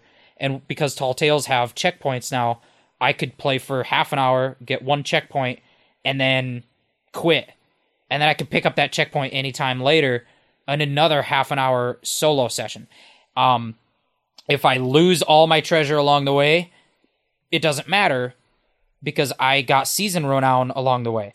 If I uh if I'm just doing one chapter of a tall tale and not earning any treasure by doing so, it doesn't matter because everything you do on that tall tale earns you renown. So that's the huge change for me is like these little activities that I'd like to do, but uh maybe didn't have enough push or motivation to feel like it was worth it. Now I'm like, oh, uh, I can do Tall Tales solo just because I like to hop in the game and sail around. And I see that ticker going up and I'm leveling up the season. And I actually I think I I leveled up to level 100 in in uh in February. So like halfway through the season and I almost made it to level 100 in the insiders build of Sea of Thieves on my separate account because of how much I play that as well. And uh yeah, it just it Well, well- totally changes the way I play it. We'll we'll discuss how you got to level 100 here. like what what pushed you over the edge. so yeah, I you know I, I just think that uh, having this kind of ever present, almost like a carrot on a stick, but not like I feel like people. I feel like people talk about these things sometimes in a negative way, like oh, it's just like this arbitrary carrot on a stick. But um, to me, it doesn't feel that way to me. It actually just feels very pleasant and rewarding. Um, No. to Yeah. have this layer onto what I'm already been doing. Absolutely, because you know the the, the old stuff, like old commendations, uh, or the um, trading companies ranking up with them, or or ranking up with uh, Athena's fortune when you're a pirate legend. That's all still in there. That's all still stuff you can work towards. But now you have this kind of broader stuff that feels like the culmination of a lot of the things they were doing, like um, out, outside of the game to kind of spur interest. And when I say outside of the game, I mean like the events that used to be on the website and they're still doing with the event tabs in the game, but things like the summer Sea of Thieves from last summer, where they Right. uh, last August, where they were really like. Uh, here's all these what what they're they're now deeds, I guess, but here are all these things you can do. If you get if you get all of them in this category, you get a title. And if you get all of the stuff, uh, you're you know you you're the Legend of the Sun. That's the ultimate title you got from that, which is what the the title My Pirate wears. But um, for for me, like it brings me back to when the game was brand new. And when I say when the game was brand new, I mean when it was still the technical alpha, when it was I just want to explore this world. I want to look at all these pretty islands that that Rare's team crafted. I want to just kind of uh explore this rock. Uh, I, I just want to try to see if I can climb it. It it makes me feel silly again, Jeff. It makes me feel like a silly man frolicking with those those dewy deer uh in, in the meadow. And and it makes everything feel like spring is what I'm trying to say. None of this uh springy ween stuff. Uh, I mean, I guess there's a little bit of that since there's spooky skeletons running around, but uh, it it really does make me feel like anything I do in the game, including just uh, my my goofy way of playing, where I'm just exploring the game world and and not worrying about PvP or or going pew pew you're dead towards other pirates. It makes me feel like I'm being rewarded for how I want to play it. And the the old tagline of you know be the pirate you want to be. It's never felt more true now with Sea of Thieves and this the season system. Right. So getting into kind of G Man's question of uh how broad of an audience can Sea of Thieves have? Could my grandpa play it? Um in theory, I would say yes, and I would wager there are thousands of grandpas that play Sea of Thieves.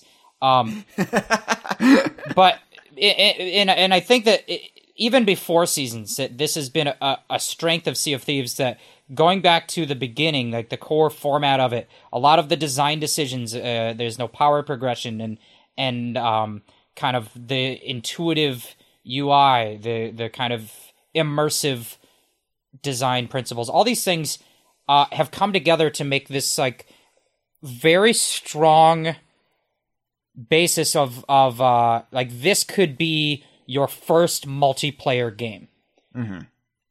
And so many multiplayer games are so steeped in a kind of iterative culture that like oh, we made a new multiplayer game that's an improvement of the last multiplayer game and that was an improvement of of this other one and and, and we've just been iterating for 20 years and if you have never played a multiplayer game uh we take for granted that you can get into this these systems, these complex layers of systems. And uh, Sea of Thieves doesn't take any of that for granted. It very much um, can be anyone's first multiplayer game. Uh, but you know, and I think that seasons just helps. It just it just takes that even further uh, because of all the reasons we've already said. And it's just like um, it, it brings the sandbox back to the sandbox game. It no longer feels like yes, you, have this big world where you have so many things you can choose to do, but most of the time you're pretty focused on a thing. Uh, and now it feels like no, if you want to play how you want to play, we're gonna reward you. We're not gonna have like these focused rewards that are gonna drive you to play a specific way. Though they still have stuff like that to keep you know mix things up with the with the events. Um, and I'll talk a little bit about those in a minute, but I, I think they've done a good job of balancing how many weeks are we focused on an event and how many weeks do we have free to do whatever we want Yeah. Yes. has been huge. Um, That- but I just think, yeah, that that's, that's that's been, been like huge. the answer to I think one of the legitimate gripes I had, and it was a jokey gripe, but it was there's too much stuff to do in Sea of Thieves. There's too much content. Sea of Thieves has too much content. Yeah, yeah, and and you know, which is just our our became a kind of our jokey response to the the early criticisms of the game, where you know, No Man's Sea, LOL, um, but it really did become a little bit of a, a, a troublesome quirk where you know the game kept having all this stuff that we're supposedly you know we're focused on, and as you know. I, I'm more of a completionist than I think you are, Jeff. You've you've kind of attained this Zen-like philosophy towards the game, where I'm like, no, I gotta get this time limited commendation. I know I need this title. Nah. Uh, that that's the the curse that Cameron and I are still under. But um, you know, we, we're focused on that and then we're focused on that, but we would really rather be doing this thing that they introduced two months ago that we only got to experience for a week or two. And, and, and now it's so much more balanced. And we still have a little bit of that, like, oh, I want to get this time limited weapon with this event. Uh, got to kill so But many to- skellies. But to me it feels it feels less like uh, I feel like I'm grinding, and it feels more like the game is doing a healthy balance of yes, giving me an incentive to focus on a task f- for for some time, and then other times letting me have no incentive and do whatever I want. Because I do like having that incentive to say like, oh, here's the Vault Raiders event, go back and do some treasure vaults, and I'm like, cool. Maybe I wouldn't have done treasure vaults if you didn't tell me to, but I like treasure vaults and I haven't done them in a while. So thanks for giving me that push. Exact, exactly. and- yeah. it it's it's staggered in a way now that there's still elements of that which I argue, like you do, that they're good. It's good to have that, but then you also have those down weeks where just do whatever, have fun, go nuts, and because the season progression system is in place, uh, it's sort of just trust gamers to do that and, and they don't need to constantly be throwing stuff at your face. So those those contrarians online was like, when are you going to add new content? Ah, uh, you, there's none of that. I mean, it, it it's. I I think this is the most balanced the game has ever be- been between uh adding new stuff, holding your hand, making you like grind out uh certain things to get these time limited things and also just giving you free reign to do whatever you want. I feel like it's a healthy balance at long last. It's been a long time getting here, but they've achieved it. Right. Now we just hope that they can maintain that balance and not go too far Right. in one direction or the other. But uh, but on that topic, you did bring up the Summer of Sea of Thieves, which I do think is kind of the proto uh the the proto season. Yeah. Uh and and, and Season 0. there's there's so much about how they've implemented season 1 that is better than than the basis they laid down with the Summer of Sea of Thieves. You could see how that kind of events team that was kind of pushing engagement and creating these little like you know the events are kind of structured around go back and do things that already exist that we can that we already know how to track rather than adding in a brand new feature like a Bilge Rat event um and but you can see how that's evolved over the past year to get to what a season is and uh i think a, a core of the season that evolved out of that is called trials um so trials is an objective checklist. It's a list of challenges that comes with every season, and it's dozens. It's actually over a hundred little deeds you can complete, and um, they range from easy to medium to to hard, and they reward you renown. So you, you'll level up faster if you're doing uh, a trial. You'll get a bunch of a bit of renown for that. Um, but where, where it's different from the the Summer of Sea of Thieves was where the point of the Summer of Sea of Thieves was complete the challenges, and because of that, it dictated how you played. You didn't have freedom. Uh, and you didn't have flexibility either. There there have been some events that have given you total flexibility of uh, you need to earn like a hundred points, so to speak, but you can earn those points in these various ways, and you can choose to do those tasks in whatever order or whatever quantity you want to get to the points. The Summer of Sea of Thieves didn't do that. It was no, these are the challenges and you have to complete them, and Yeah. there's no flexibility. Trials are the opposite. Trials are a long list of challenges that give you renown for completing them, but that's all they give you. There's no title, there's no cosmetic, there's nothing in the game that says you have to check off all these boxes. And because of that, um, they just act as an optional little push.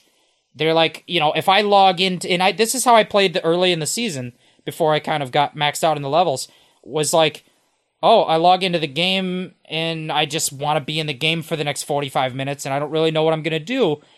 Let me look at the list of trials and see, like, maybe there's something easy I could tick off and go go make progress on.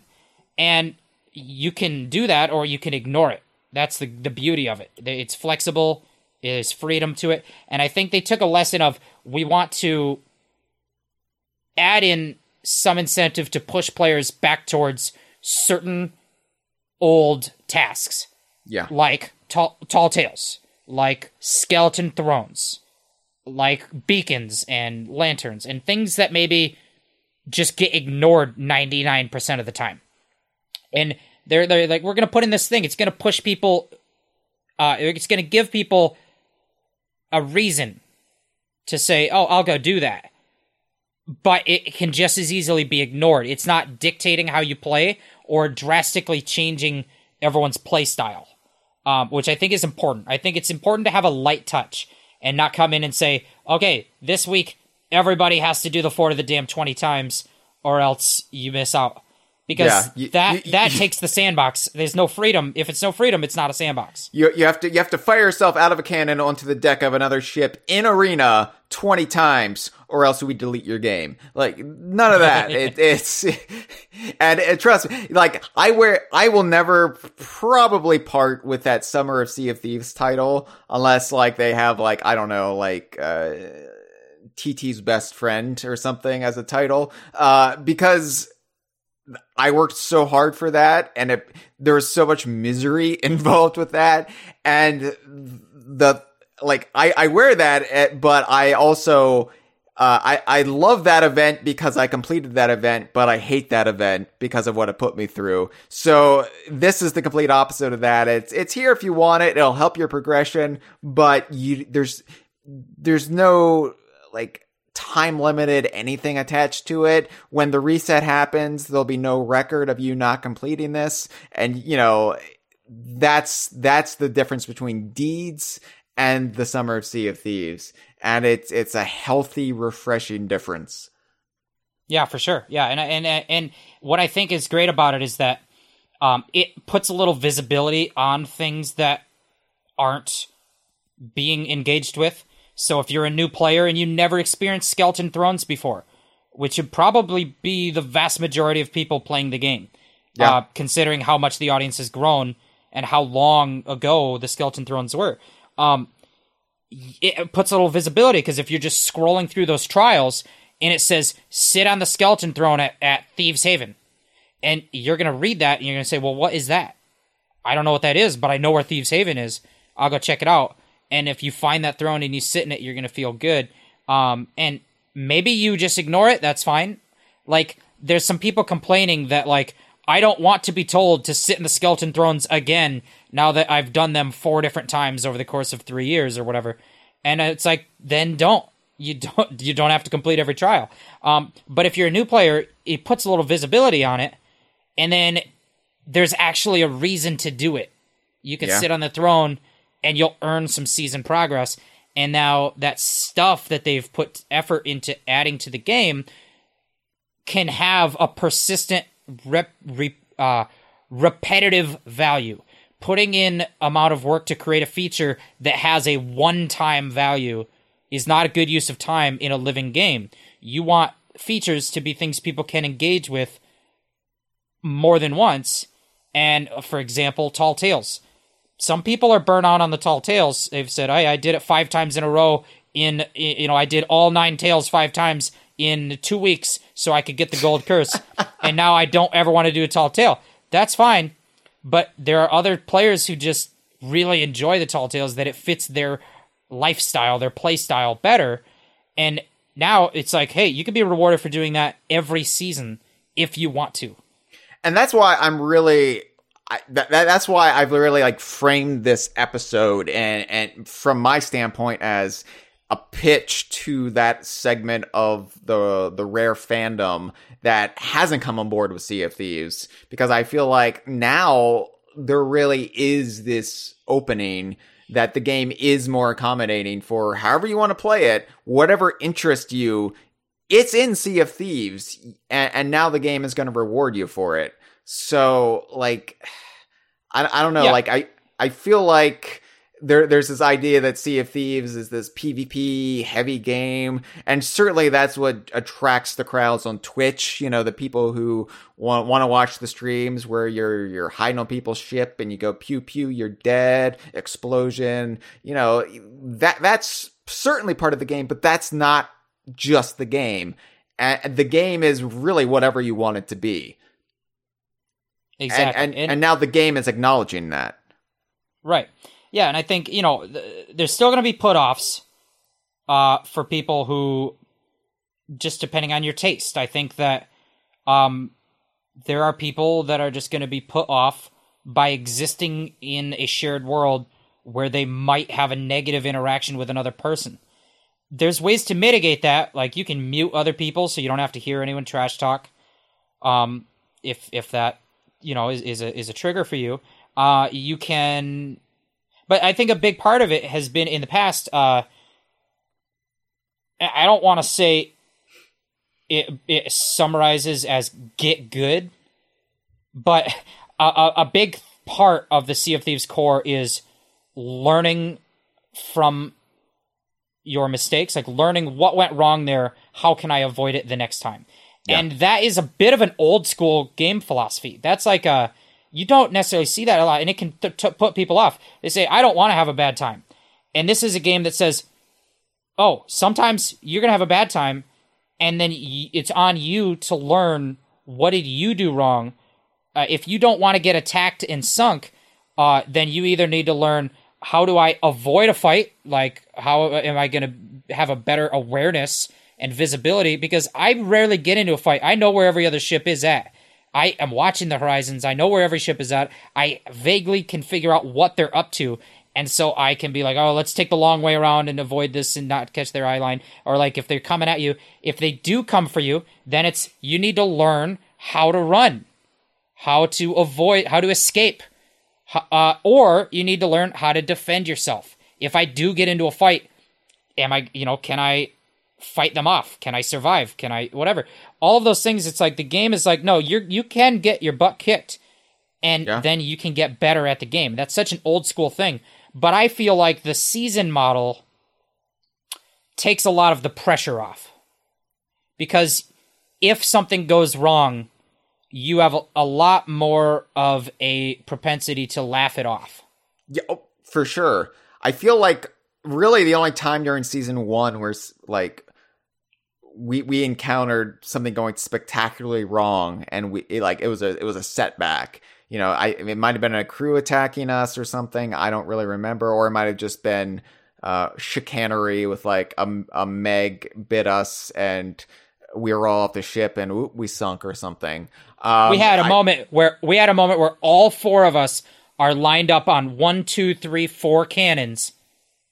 The megalodon bites right into our face on that side of the ship because we couldn't see where it was because of the the f- cannon flare creating all Oh, this right. smoke. That was the cannon flare.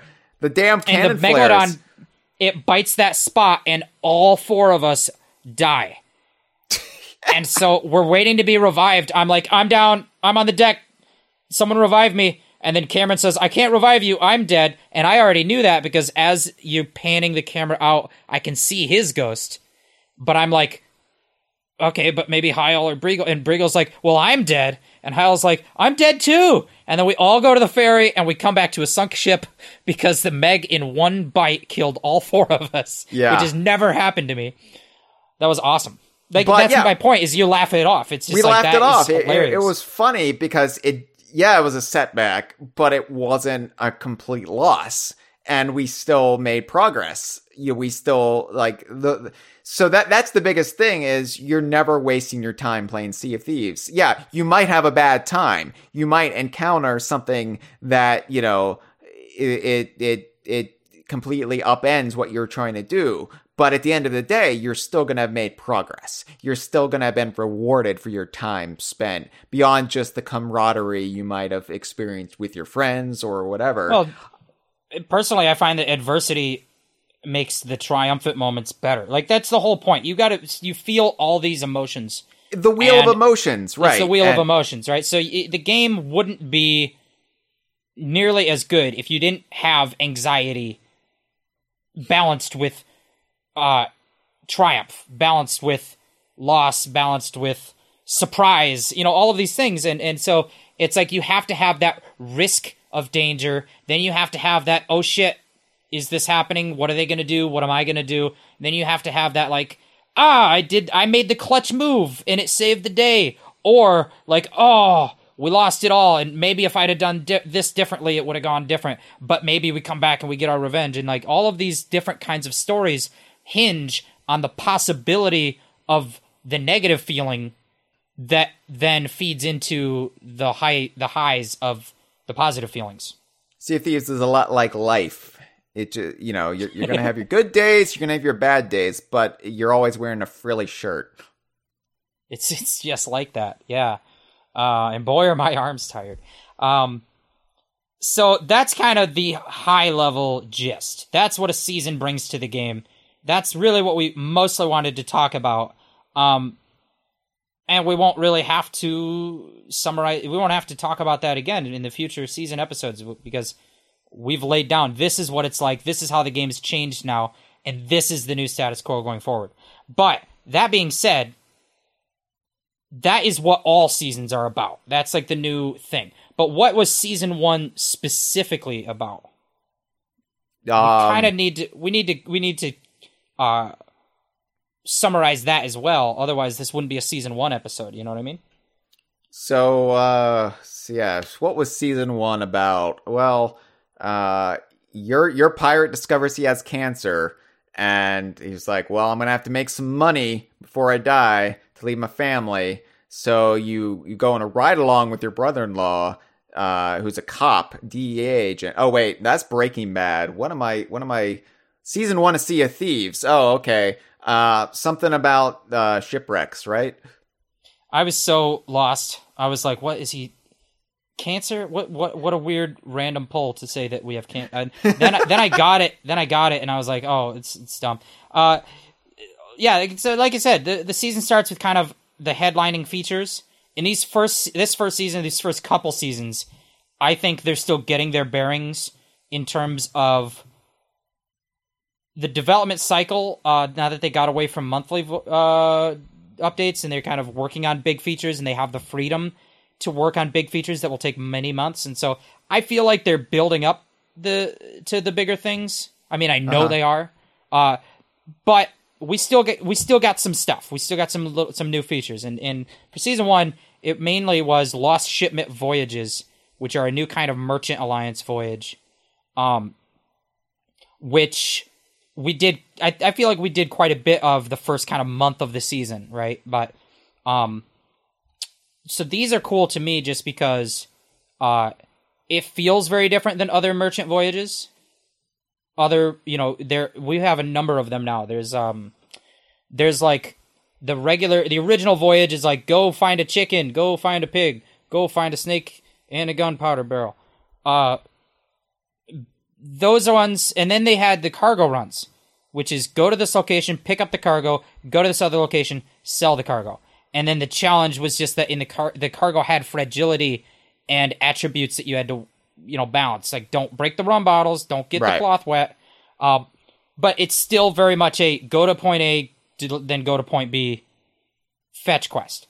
The shipment voyage is different because um, it doesn't feel like, hey, go here and grab a thing and go there and deliver it. It is you kind of feel like a detective. I feel like, and I've had three different people I played these with when they were new, on three different occasions, say it felt almost like they were on a tall tale because Yeah. of a, a bit of a story infusion into it. You know what I mean? And dialogue and, and text. Um, Yeah, for sure. I, I definitely uh, get get that vibe. For me, it makes the merchant um a merchant voyage. It the the biggest problem with merchant voyages is there there's always been this like lack of of tactile excitement when it comes to merchant voyages, and it, they they can be interesting, they can be fun, but at the end of the day, you're still just hauling plants or um you know catching uh, a chicken. okay, yeah, I gotta feed this pig a banana. Uh, it's, it's like a like a damn Tamagotchi on, on my ship. But it, I mean, when you when you compare that to I'm going to like smash some skeleton people, or I'm going to look for treasure.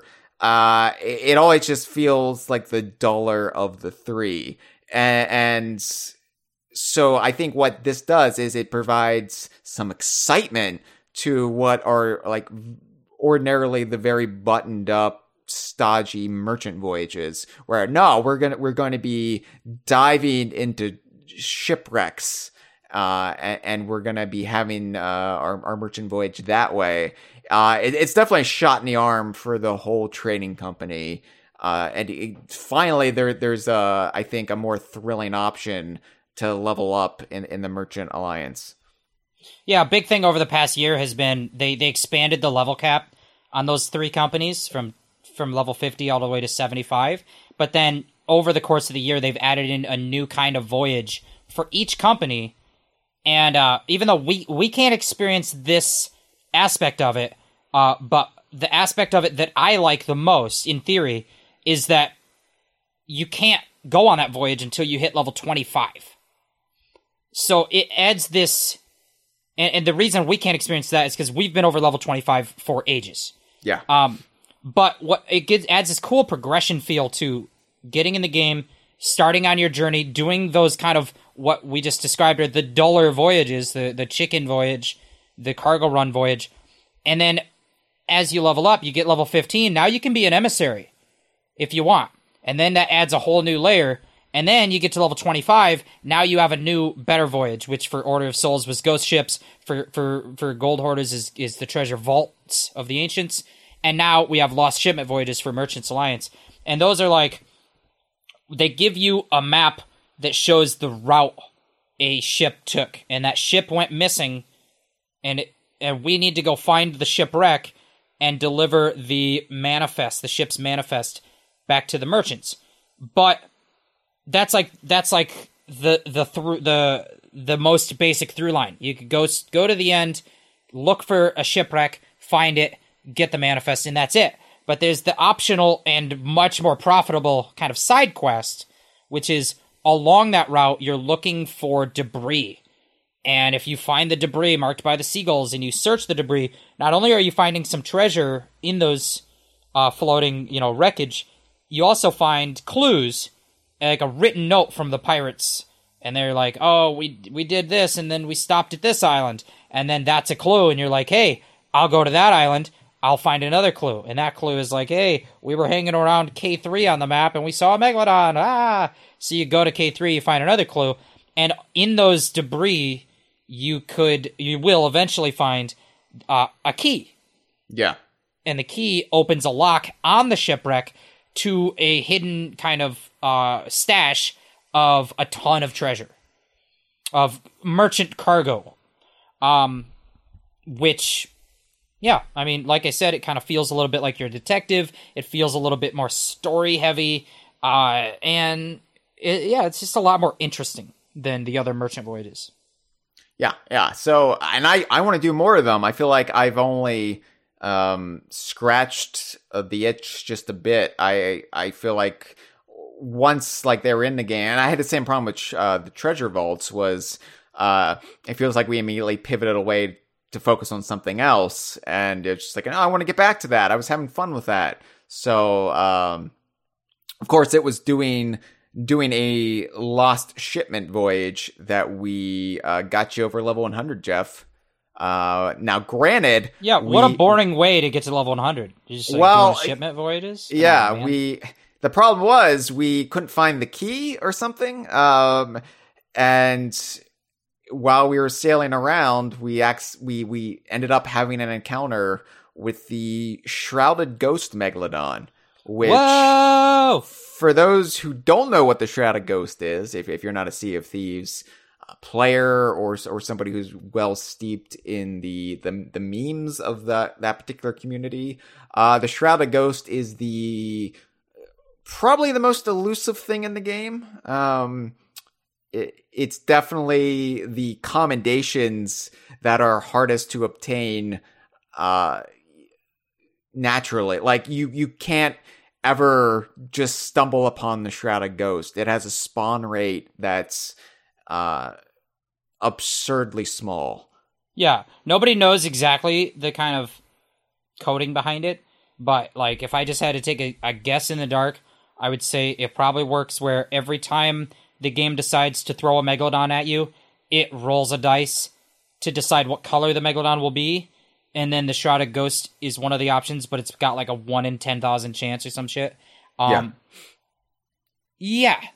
So we found a shrouded ghost, which is like it, it, what was so funny is we we killed it, and then it changed the way I thought of megalodons for like the next two months. It was like every time there's a megalodon, I'm like, oh, is this another shrouded ghost? Like I'd get excited because now I've seen that it's possible. Like even Oh, though I- I, always, I always knew it was possible, but it just you know it changed. I still get excited. level. Yeah, I still get excited because I mean the the ju- not even a joke. The ritual whenever we would hear a megalodon, uh, either the roar or the music that would kick in, we would be like, "What's the color?" You know. Um, Yeah, but it would be a very mundane. It'd be like, uh, there's a megalodon. Somebody let me know what color it is, so I I know for sure to not be bothered. Uh, Or, or sometimes we'll make a joke where we'll say, "Oh, it's the shrouded ghost. You better get back to the ship. The shrouded ghost this year." run, uh, Briggle. Yeah, yeah, and then uh, I I put up the clip on our YouTube channel, so you could you could relive this moment um, during one of our stream of thieves. But it was uh, it was just full of our routine banter, uh, our our jokes of the day. That day in particular was Craig Duncan's 10 year anniversary at Rare, so we were making a lot of Craig Duncan jokes. We were dunking on the Duncan, and we were, we were making jokes about monster meat. That was one of our reoccurring gags of the day. Joking about monster meat, which is like the the in game meg- megalodon meat you can cook or kraken, kraken. meat you can cook. Yeah. Uh, because one of the deeds was cooking monster meat, so we were making lots of monster meat jokes, and uh, you can just hear our inane chatter uh, right before we all realize it's the shrouded ghost, and then things get deadly serious because we can't sink, we can't have it despawn, we can't. What if another crew shows up and you know, like sinks us, and uh, like what what happens? It's like let's just get this done before anything happens. Like who knows? Um, yeah, And it's also a really fun clip because you can see Hyle is uh uh what's the word I want to use? He's shook. He's he's shaken. he, you can tell not necessarily in his voice, but like he goes he grabs a bucket, he comes upstairs, he goes back downstairs and dumps the bucket back out. like well, okay. So the, the the downside to being the one who's streaming is you have cameras in your your character's eyeballs. So yeah, like all of my like panic is, is clearly visible in my in my actions because I I'm I'm trying to keep calm. I'm trying to get the job done, but the adrenaline is overwhelming my senses, and so I yeah I I'm a mess. Yeah, it's it's pretty funny. Um, but yeah, you could tell like we're we're pretty serious business at that point, and we killed the shrouded ghost. And uh, what was just so amazing about it, obviously, it's amazing to kill the shrouded ghost. But what a what a wild kind of coincidence of timing is that the renown I got from killing the shrouded ghost is what leveled me up to season renown 100. Um, and I, I put the clip on Twitter because I clipped it and made a GIF of it where it's uh, you can see the Shrouded Ghost is dead. I'm getting pop ups, and the pop ups are like, "You killed the Shrouded Ghost. Here's your commendation. You know, he, here's your title." And then it's like, "You just hit level 100, season renown. Here's your rewards." and uh, so that's a pretty cool, like it's it's not usual that you have a moment that could be the viral Sea of Thieves moment of the week, and I feel like that was up there. Um, but uh, yeah, that's pretty cool. Now I'm using that as my title on the game. You you said that you use the uh, the Summer of Sea of Thieves one. I use that Hunter of the Shrouded Ghost one just because every time someone sees that on you, I I assume they judge me because that's what I did to other people. When I see someone else with the Shrouded Ghost title, I'd be like, "Oh, look at this no lifer." this guy plays 80 hours a week. Right. Like that, that, that's also what I noticed on the other side of killing the Shrouded Ghost is the disdain people have for people who have actually encountered the Shrouded Ghost. Uh, it's like, oh, Oh, look yeah. at the, look at look at these assholes in the top one percent, and it's like, the- oh, the- you know, the- you know what annoys me 10 times worse than that, Hyle? yeah, Is there's What? the meme, there's the meme joke that, it, oh, the Shrouded Ghost doesn't exist. I don't believe you. Uh, and then there's, in any kind of joke, there's like a spectrum of people who take it too seriously.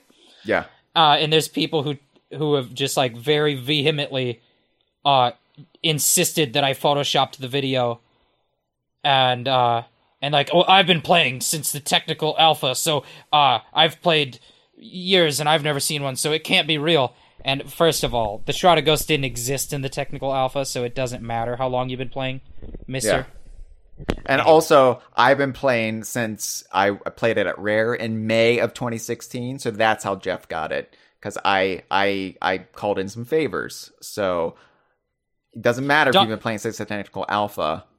Craig Duncan was feeling generous that day. He's like, all right, anyone who from the 2016 play session who is online right now gets a Shrouded Ghost. Right, And you were Yeah. the only one. Yeah, so we we all got it. Yeah, it was it was funny because it was it was you, me, Cameron, and Dre was with us that day, and Yeah. and so just the luck of the draw. But could you imagine if we encountered it in a week you were sitting out, or uh, you know, like it, that was always the fear. Like what what if like it's it the shrouded ghost appears and it's like w- will one of us be kicking ourselves if we like aren't on that session and and so um Yeah. Well, Can you imagine if it had been a week when Briegel was with us and uh, and we had to three man a, a Shrouded Ghost? yeah because Briegel was halfway across the map We'd uh, be like, look- Briegel, get back here. There's a crates." Shrouded Ghost. And he'd be like, I can't. I'm delivering a wood crate and a rowboat on the other region. Um, no, he probably would come back.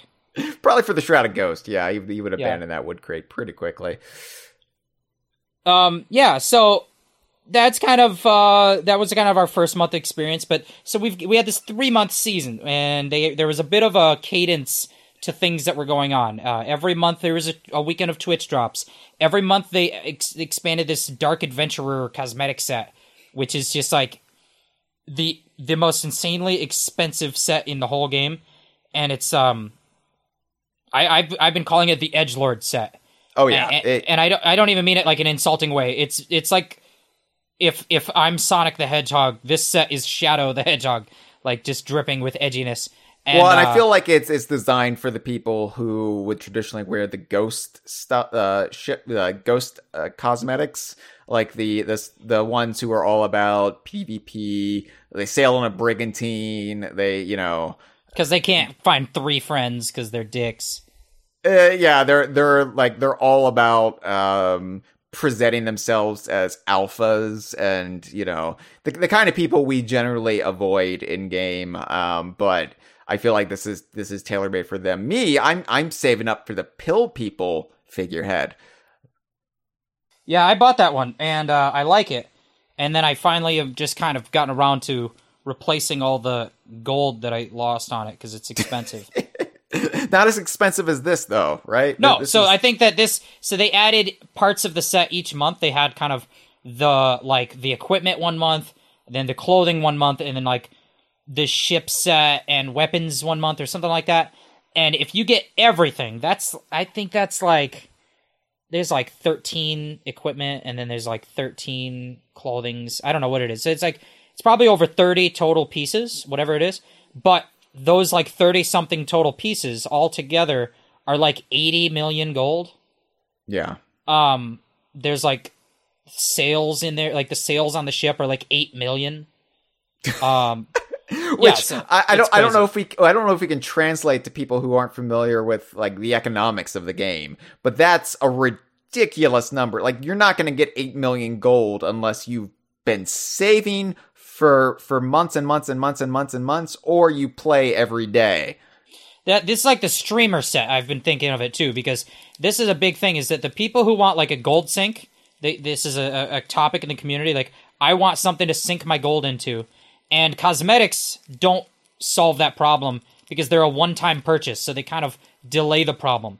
Anyone who can save up 80 million gold can do it again. You know what I mean? So uh, it just is this inflated economy where those players who play for 80 hours a week. But streamers are in that crowd because if you are a full time streamer and you play this game probably six or more hours, six or more days a week, then yeah, you, you're probably to have like 80 million gold.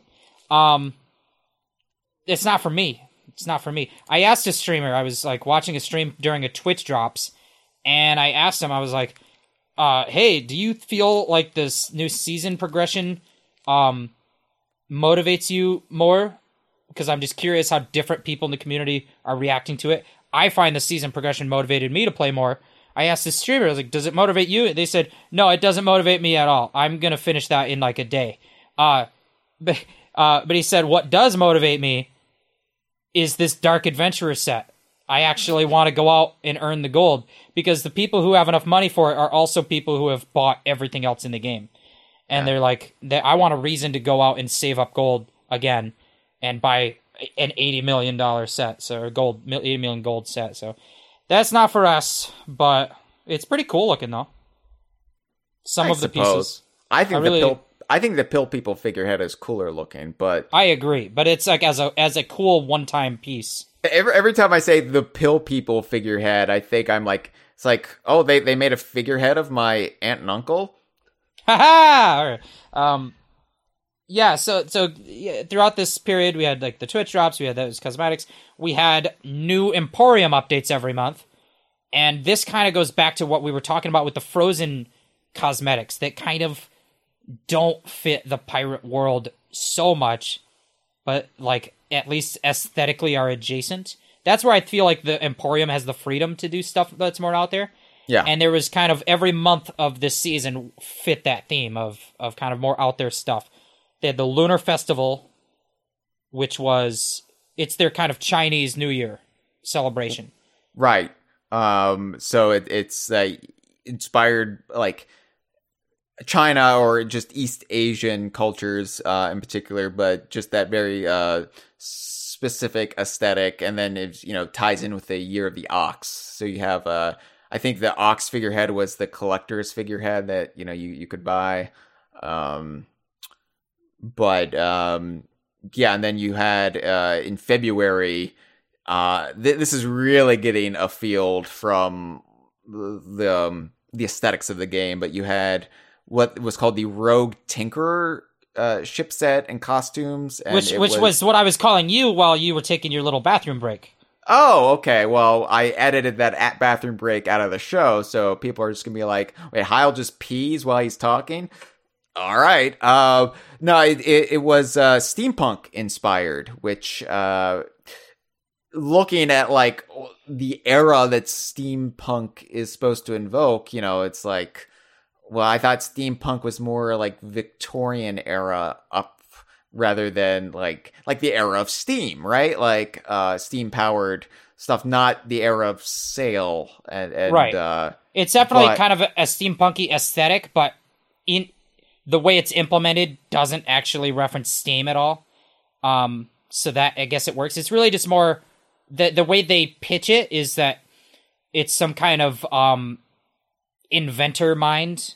That's like uh person who invents uh machines like pulleys and, and trinkets and stuff. Um, but then you've got the costume where you've got like a robot arm, which is kind of weird for Sea of Not, Thieves. I mean, not robot, but like me- like uh, mechanical or uh, clockwork. You know, um, that, Right. that kind of. Uh, but it, it it works when you consider like in the Sea of Thieves lore, you had Shan the inventor, uh, part of Ramsey's crew uh, in the Athena's Fortune novel, who is the one who designed like the um, the chest and the the cannons that can fire players out of. Like he's the mind behind all of that. So he is a rogue tinkerer. So you, you could you could kind of have it- the the trap maker as well. Uh, Yes. Who worked with kind of mechanical machines to not me- like you know just kind of uh, simple machines and stuff and and tinkering to create traps and and uh you know step on the weight to trigger the swinging axe ah that kind of thing yeah. very Uh, Indiana then- Jones Yes, yes. And then in March we had the Sea of Sands cosmetics, which uh broadly inspired by, you know, like Arabian Nights, uh Aladdin, you know, that that kind of um classical Persian Arabian aesthetic. Right, and I think it fits. You know, you have like the Tales of Sinbad the Sailor, which is straight up pirates, but they're Arabian. Uh, they're pirates of Arabian origin. Um, so I, it kind of works.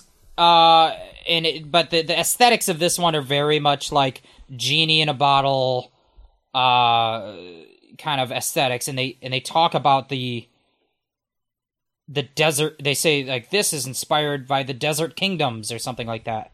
Um, so it does kind of expand this other world, this worldliness of Sea of Thieves. That there is a world outside the Sea of Thieves, and um, you know, we're not in a game that's about uh Aladdin and Arabian Nights and stuff, but that stuff is existing in Sea of Thieves world in the periphery, and the Emporium can kind of bring stuff like that in because it's a little bit divorced from the core context of the game, I guess. Right. This is still like uh, a, game full of pirates from that come from around the world to Sea of Thieves. So they would bring elements of their culture to the Sea of Thieves, which I I enjoy. It, it's a nice big cultural mosaic. Uh, the, the Sea of Thieves, and also I like I made I made a tweet about it. Uh, that you know rare in in the peripheral of rare shared universe they always have had genies and, and like from taj to fez the genie everybody's favorite from it's mr pants i know you were about to say it jeff i'm sorry i cut you off uh, uh you know we had uh the the this genie character from Diddy Kong Pilot that K. Rool was going to meet in El Dorado. That game was going to be weird too, but you know, I I like that there there's this whole like mythology just waiting to be explored if Rare ever wanted to do a deep dive like their own Prince of Persia game or whatever, but uh just like Sea of Thieves was finally their deep dive into pirate lore, uh, which they've been seeding for since the days of Ultimate Play the game. So Yeah. Yeah, so outside of the cosmetics, then throughout the season, every month also brought those kind of live events that we've talked about. So, um, you have your season progression. You got a le- level to 100. You had a new merchant voyage with its own little commendations that you could kind of work on. But then also every month they did like an event that would uh, give you a light touch, a light push in the direction of doing a certain activity. And we're the kind of players that always do all of those because we want the cosmetics. Um, and we'll talk about each of them. But a big part of it that I like that they've improved on in the past half a year is they stopped making the cosmetics time limited to that event. So you have an event, go do some tasks to earn these cosmetics. When that event is over, the next month that the game updates, all those cosmetics go added into the shops, but they're locked behind a commendation that already exists in the game. Um, so, for example, with Champions of Souls uh, event that was in January, you had a point based system to defeat different skeleton threats and ghost threats.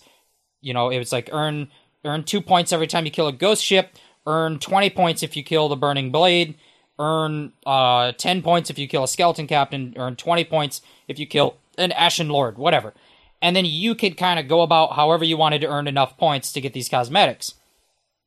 When the event is over, those cosmetics went into the shops and then they're just locked behind a commendation relevant to that event. So you'd have like there's commendations in the game already for defeating the burning blade like 10 times. So maybe one of them is locked behind that. Mm-hmm. But it's nice just to have that option. Like if I'm not in the game every month, I obviously I'm gonna be, but I'm talking about a, a hypothetical person who maybe doesn't play every month or will go on vacation and miss some time, some events. Uh, you don't miss out on the cosmetics, so it has reduced that kind of pushy fear of missing out. Like you know, the the the devs don't want you to f- feel negative feelings to motivate you to play. They want you to be motivated to play because it's fun and you like it. Um, Yeah. So yeah, that's a good change.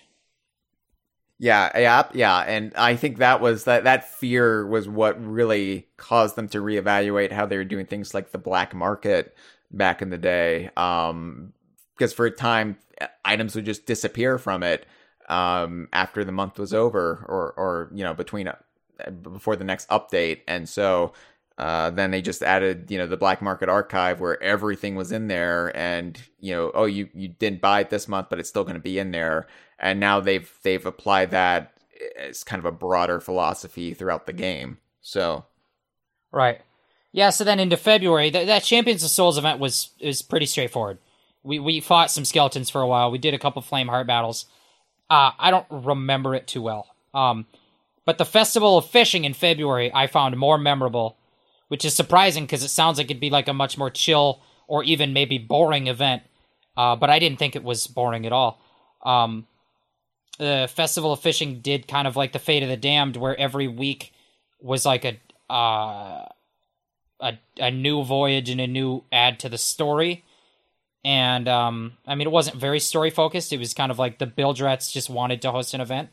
Um, but yeah, every week you focused on different fish. It's like this week the challenges are catch uh, pondies and wreckers. So for one week, one one of our play sessions, uh, we went we camped at a pond and caught a bunch of fish, and then we went we camped at a shipwreck and caught a bunch of fish, and and it was pretty chill. Um, but then the next week, you have to go after stormfish and isle hoppers, and uh, so it was less chill because now we're storm chasing, which is a very different. So now instead of sitting in place fishing, we're actively like following a storm and trying to you know uh, catch fish while dealing with the hazards of a storm. So that's exciting and different. Um, and then the final week was uh, you had to catch devilfish in the in the in the Devil's Roar, um, and avoid volcanoes. But then you also had to catch battle gills, and that's where we really kind of ran into a hard time. That until we kind of we kept trying different ways to what's the easiest way to catch battle gills and figured it out, and I I had a lot of fun with that. yeah, it, it was uh, like I, I like fishing in the game, and that's something that's definitely like kind of inspired the the completionist like Pokemon style, gotta catch them all sort of uh, mentality in my brain, where like you know I, I'm I'm out of our regular crew, I think I'm the one who's the most focused on fishing. Um, and and I kind of have a cold war going with Chris Alcock over the fish we we catch, and um, you know who who catches all the fish first. So to have an event centered around that and get the rest of the crew kind of on board with, okay, well we're just catching fish today, uh, was really fun. But then to also then get that towards fish that even I don't go after that all that much, like battle gills, which only appear uh, in battles, you know, like uh, at a fort or during ship battles. Uh, and, and so there's that element of danger. So you kind of need the whole crew involved uh, when when you're going after them, uh, unless you have no fears whatsoever. And I'm a man full of fear. So uh, you know, we we had to figure out uh, an efficient way of catching battle gills. And ultimately, that was catching them during the middle of a Skelly fight, a Skelly ship fight. But um, we we tried different things, like me going to on the Skelly galleon uh, and and fishing from off the chicken porch on the Skelly galleon didn't really work, right? Um, and then we eventually figured out that if I fish from our chicken porch, the chicken porch, by the way, I should explain. The chicken porch is the porch on the, the galleon uh, that like like wraps around from the captain's cabin, and we call it the chicken porch because that's where we've always traditionally stashed chickens that we catch. I don't remember catching a chicken in like two years, but when when the game was new and you you went about catching chickens, that's where we would put our chickens so that they didn't get killed because it's a spot that doesn't get shot very often, and uh, and it's also a place we can keep them separate from the snakes because snakes will spit venom on them. Um, and even though we haven't caught chickens in years, we still call it the chicken porch because that's what it is. it's just in-game vernacular shorthand that we use, uh, at least uh, amongst our crew uh, and, and various rotating crew members. That it just it's just you know you know what it is, and it's just a fun term. It's the chicken porch. Uh, but yeah, I I fish from the chicken porch. I think two two of us fish from the chicken porch, while someone like Cameron would would be on the Skelly galleon engaging Skellies. And the goal was not to sink them, but to keep them engaged and to stay afloat while we were catching battle gills. And then as the driver, so the trick that we kind of figured out at first was go after the skeleton ship and, and you have you board them and fish, and it just wasn't working. Then I kind of, we figured if I crash directly into their side and just keep stuck to them, like no matter where they sail, if I can stick next to them, then they can't shoot us with cannons. And if they did shoot us with cannons, they'd be shooting like at the top of our deck, like not hitting the bottom. So I was just constantly driving into the skeleton ship to keep us side by side so that you guys could fish in peace. But then we ran into trouble that we kept having a storm follow us, and that would break off the skeleton ship, and we'd have to like outrun the storm and, and then come back after the skeleton ship. It was, it was, it was a whole ordeal. I think the whole thing would have been easy if a fort popped up and we could just sit on a fort and fish. But one of them never did. Actually, like maybe we saw one at the start of our session and we sailed towards it and then it disappeared because we were too late. Um, yeah.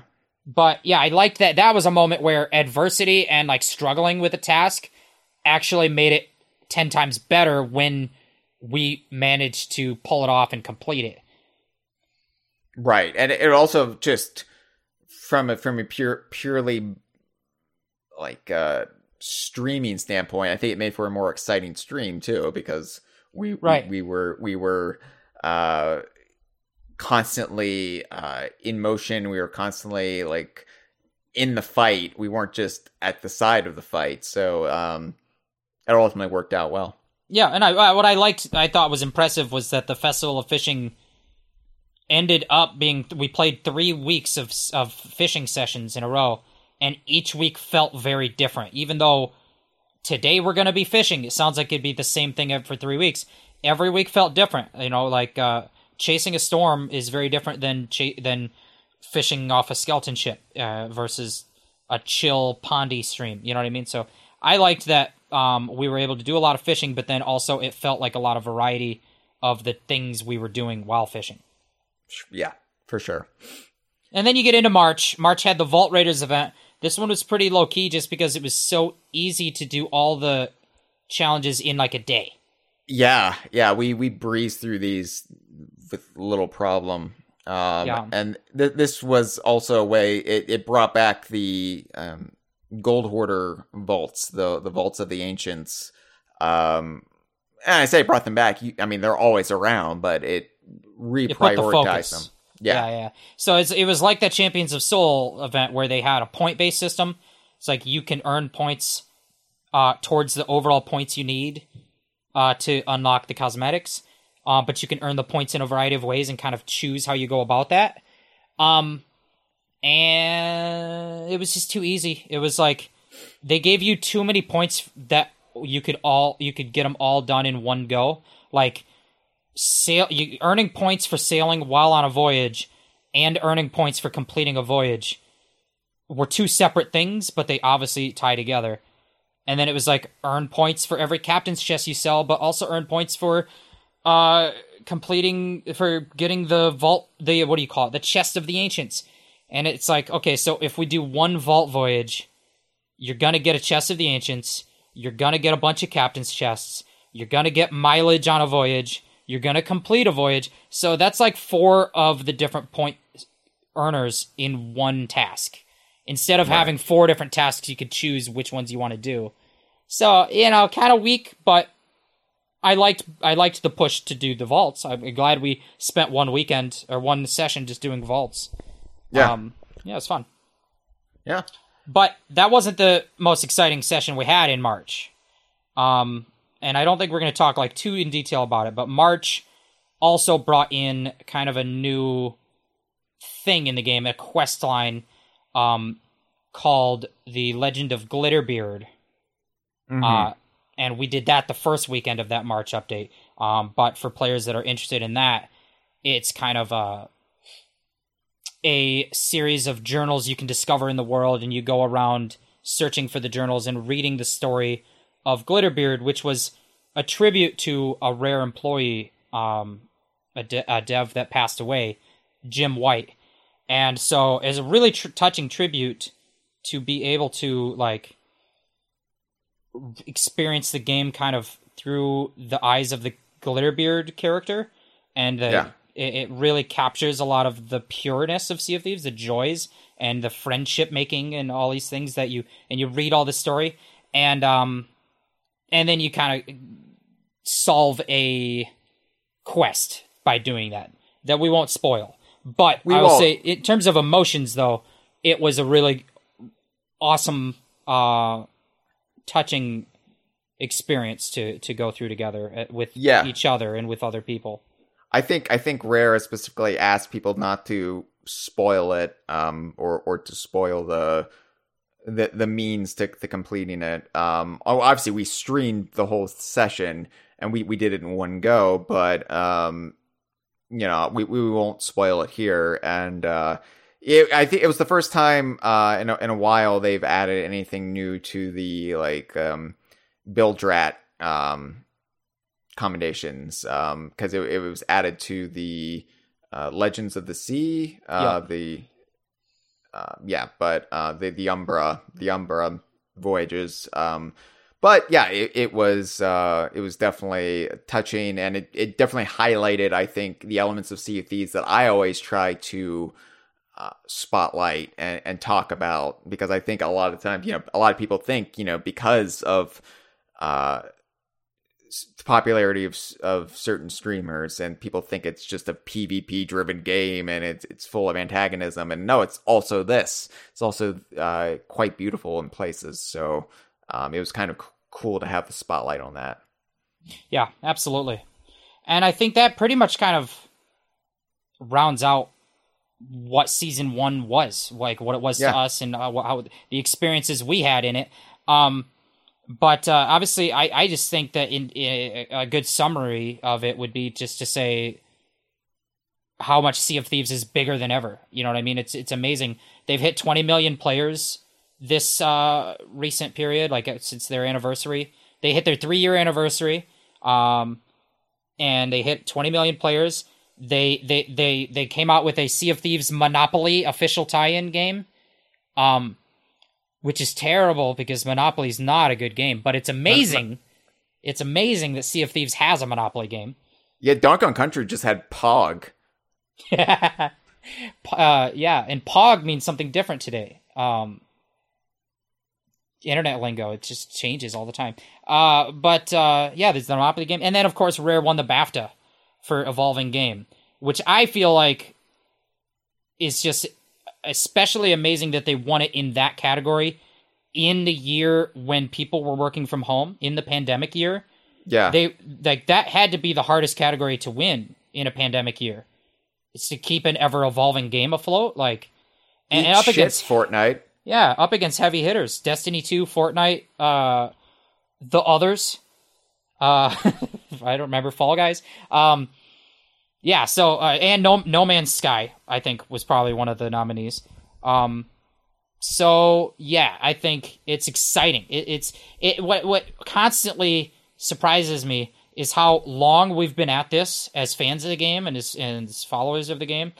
Uh, how often I am talking about the game and I'm just excited still about like everything that's happened, but what where it's going to.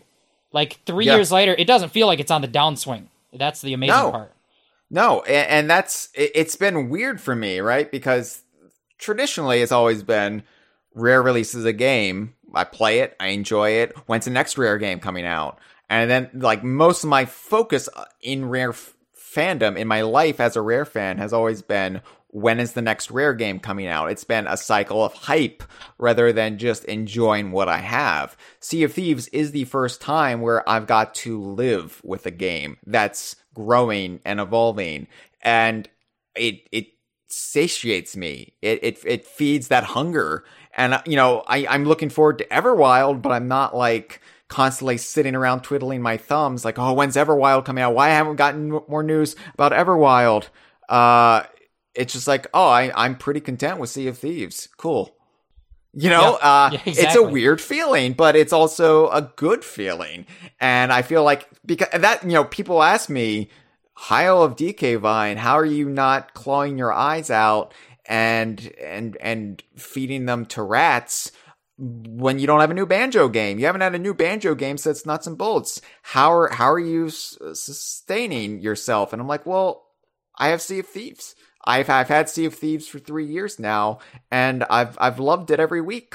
I mean, I I don't know what to say. I don't know what to tell you except uh, now's a great time to try it because it really does feel more accessible than ever, and I feel like it it's kinder and and more welcoming of all play styles and philosophies and it's not just lip service necessarily anymore that gets crowded out by you know well we we, we need content we need to devise challenges and and we're we're going to sort of lose focus over you know be the pirate you want to be now you can be and the game pats you on the back for it uh it, it's a it's a good time uh Yeah. Yeah, better and it- time than Fortnite according to BAFTA so Yeah, and BAFTA knows. Um, so yeah, I've played Sea of Thieves probably with forty different DK Viners, like people who have come to Sea of Thieves from the DK Vine community, and that's a large number. I I, don't want to say that we have a small community, but in terms of the people that are like the most engaged, you know, socially with one another, it is a kind of a small group. And so to say I've played with like 40 different people is a lot just from DK Vine.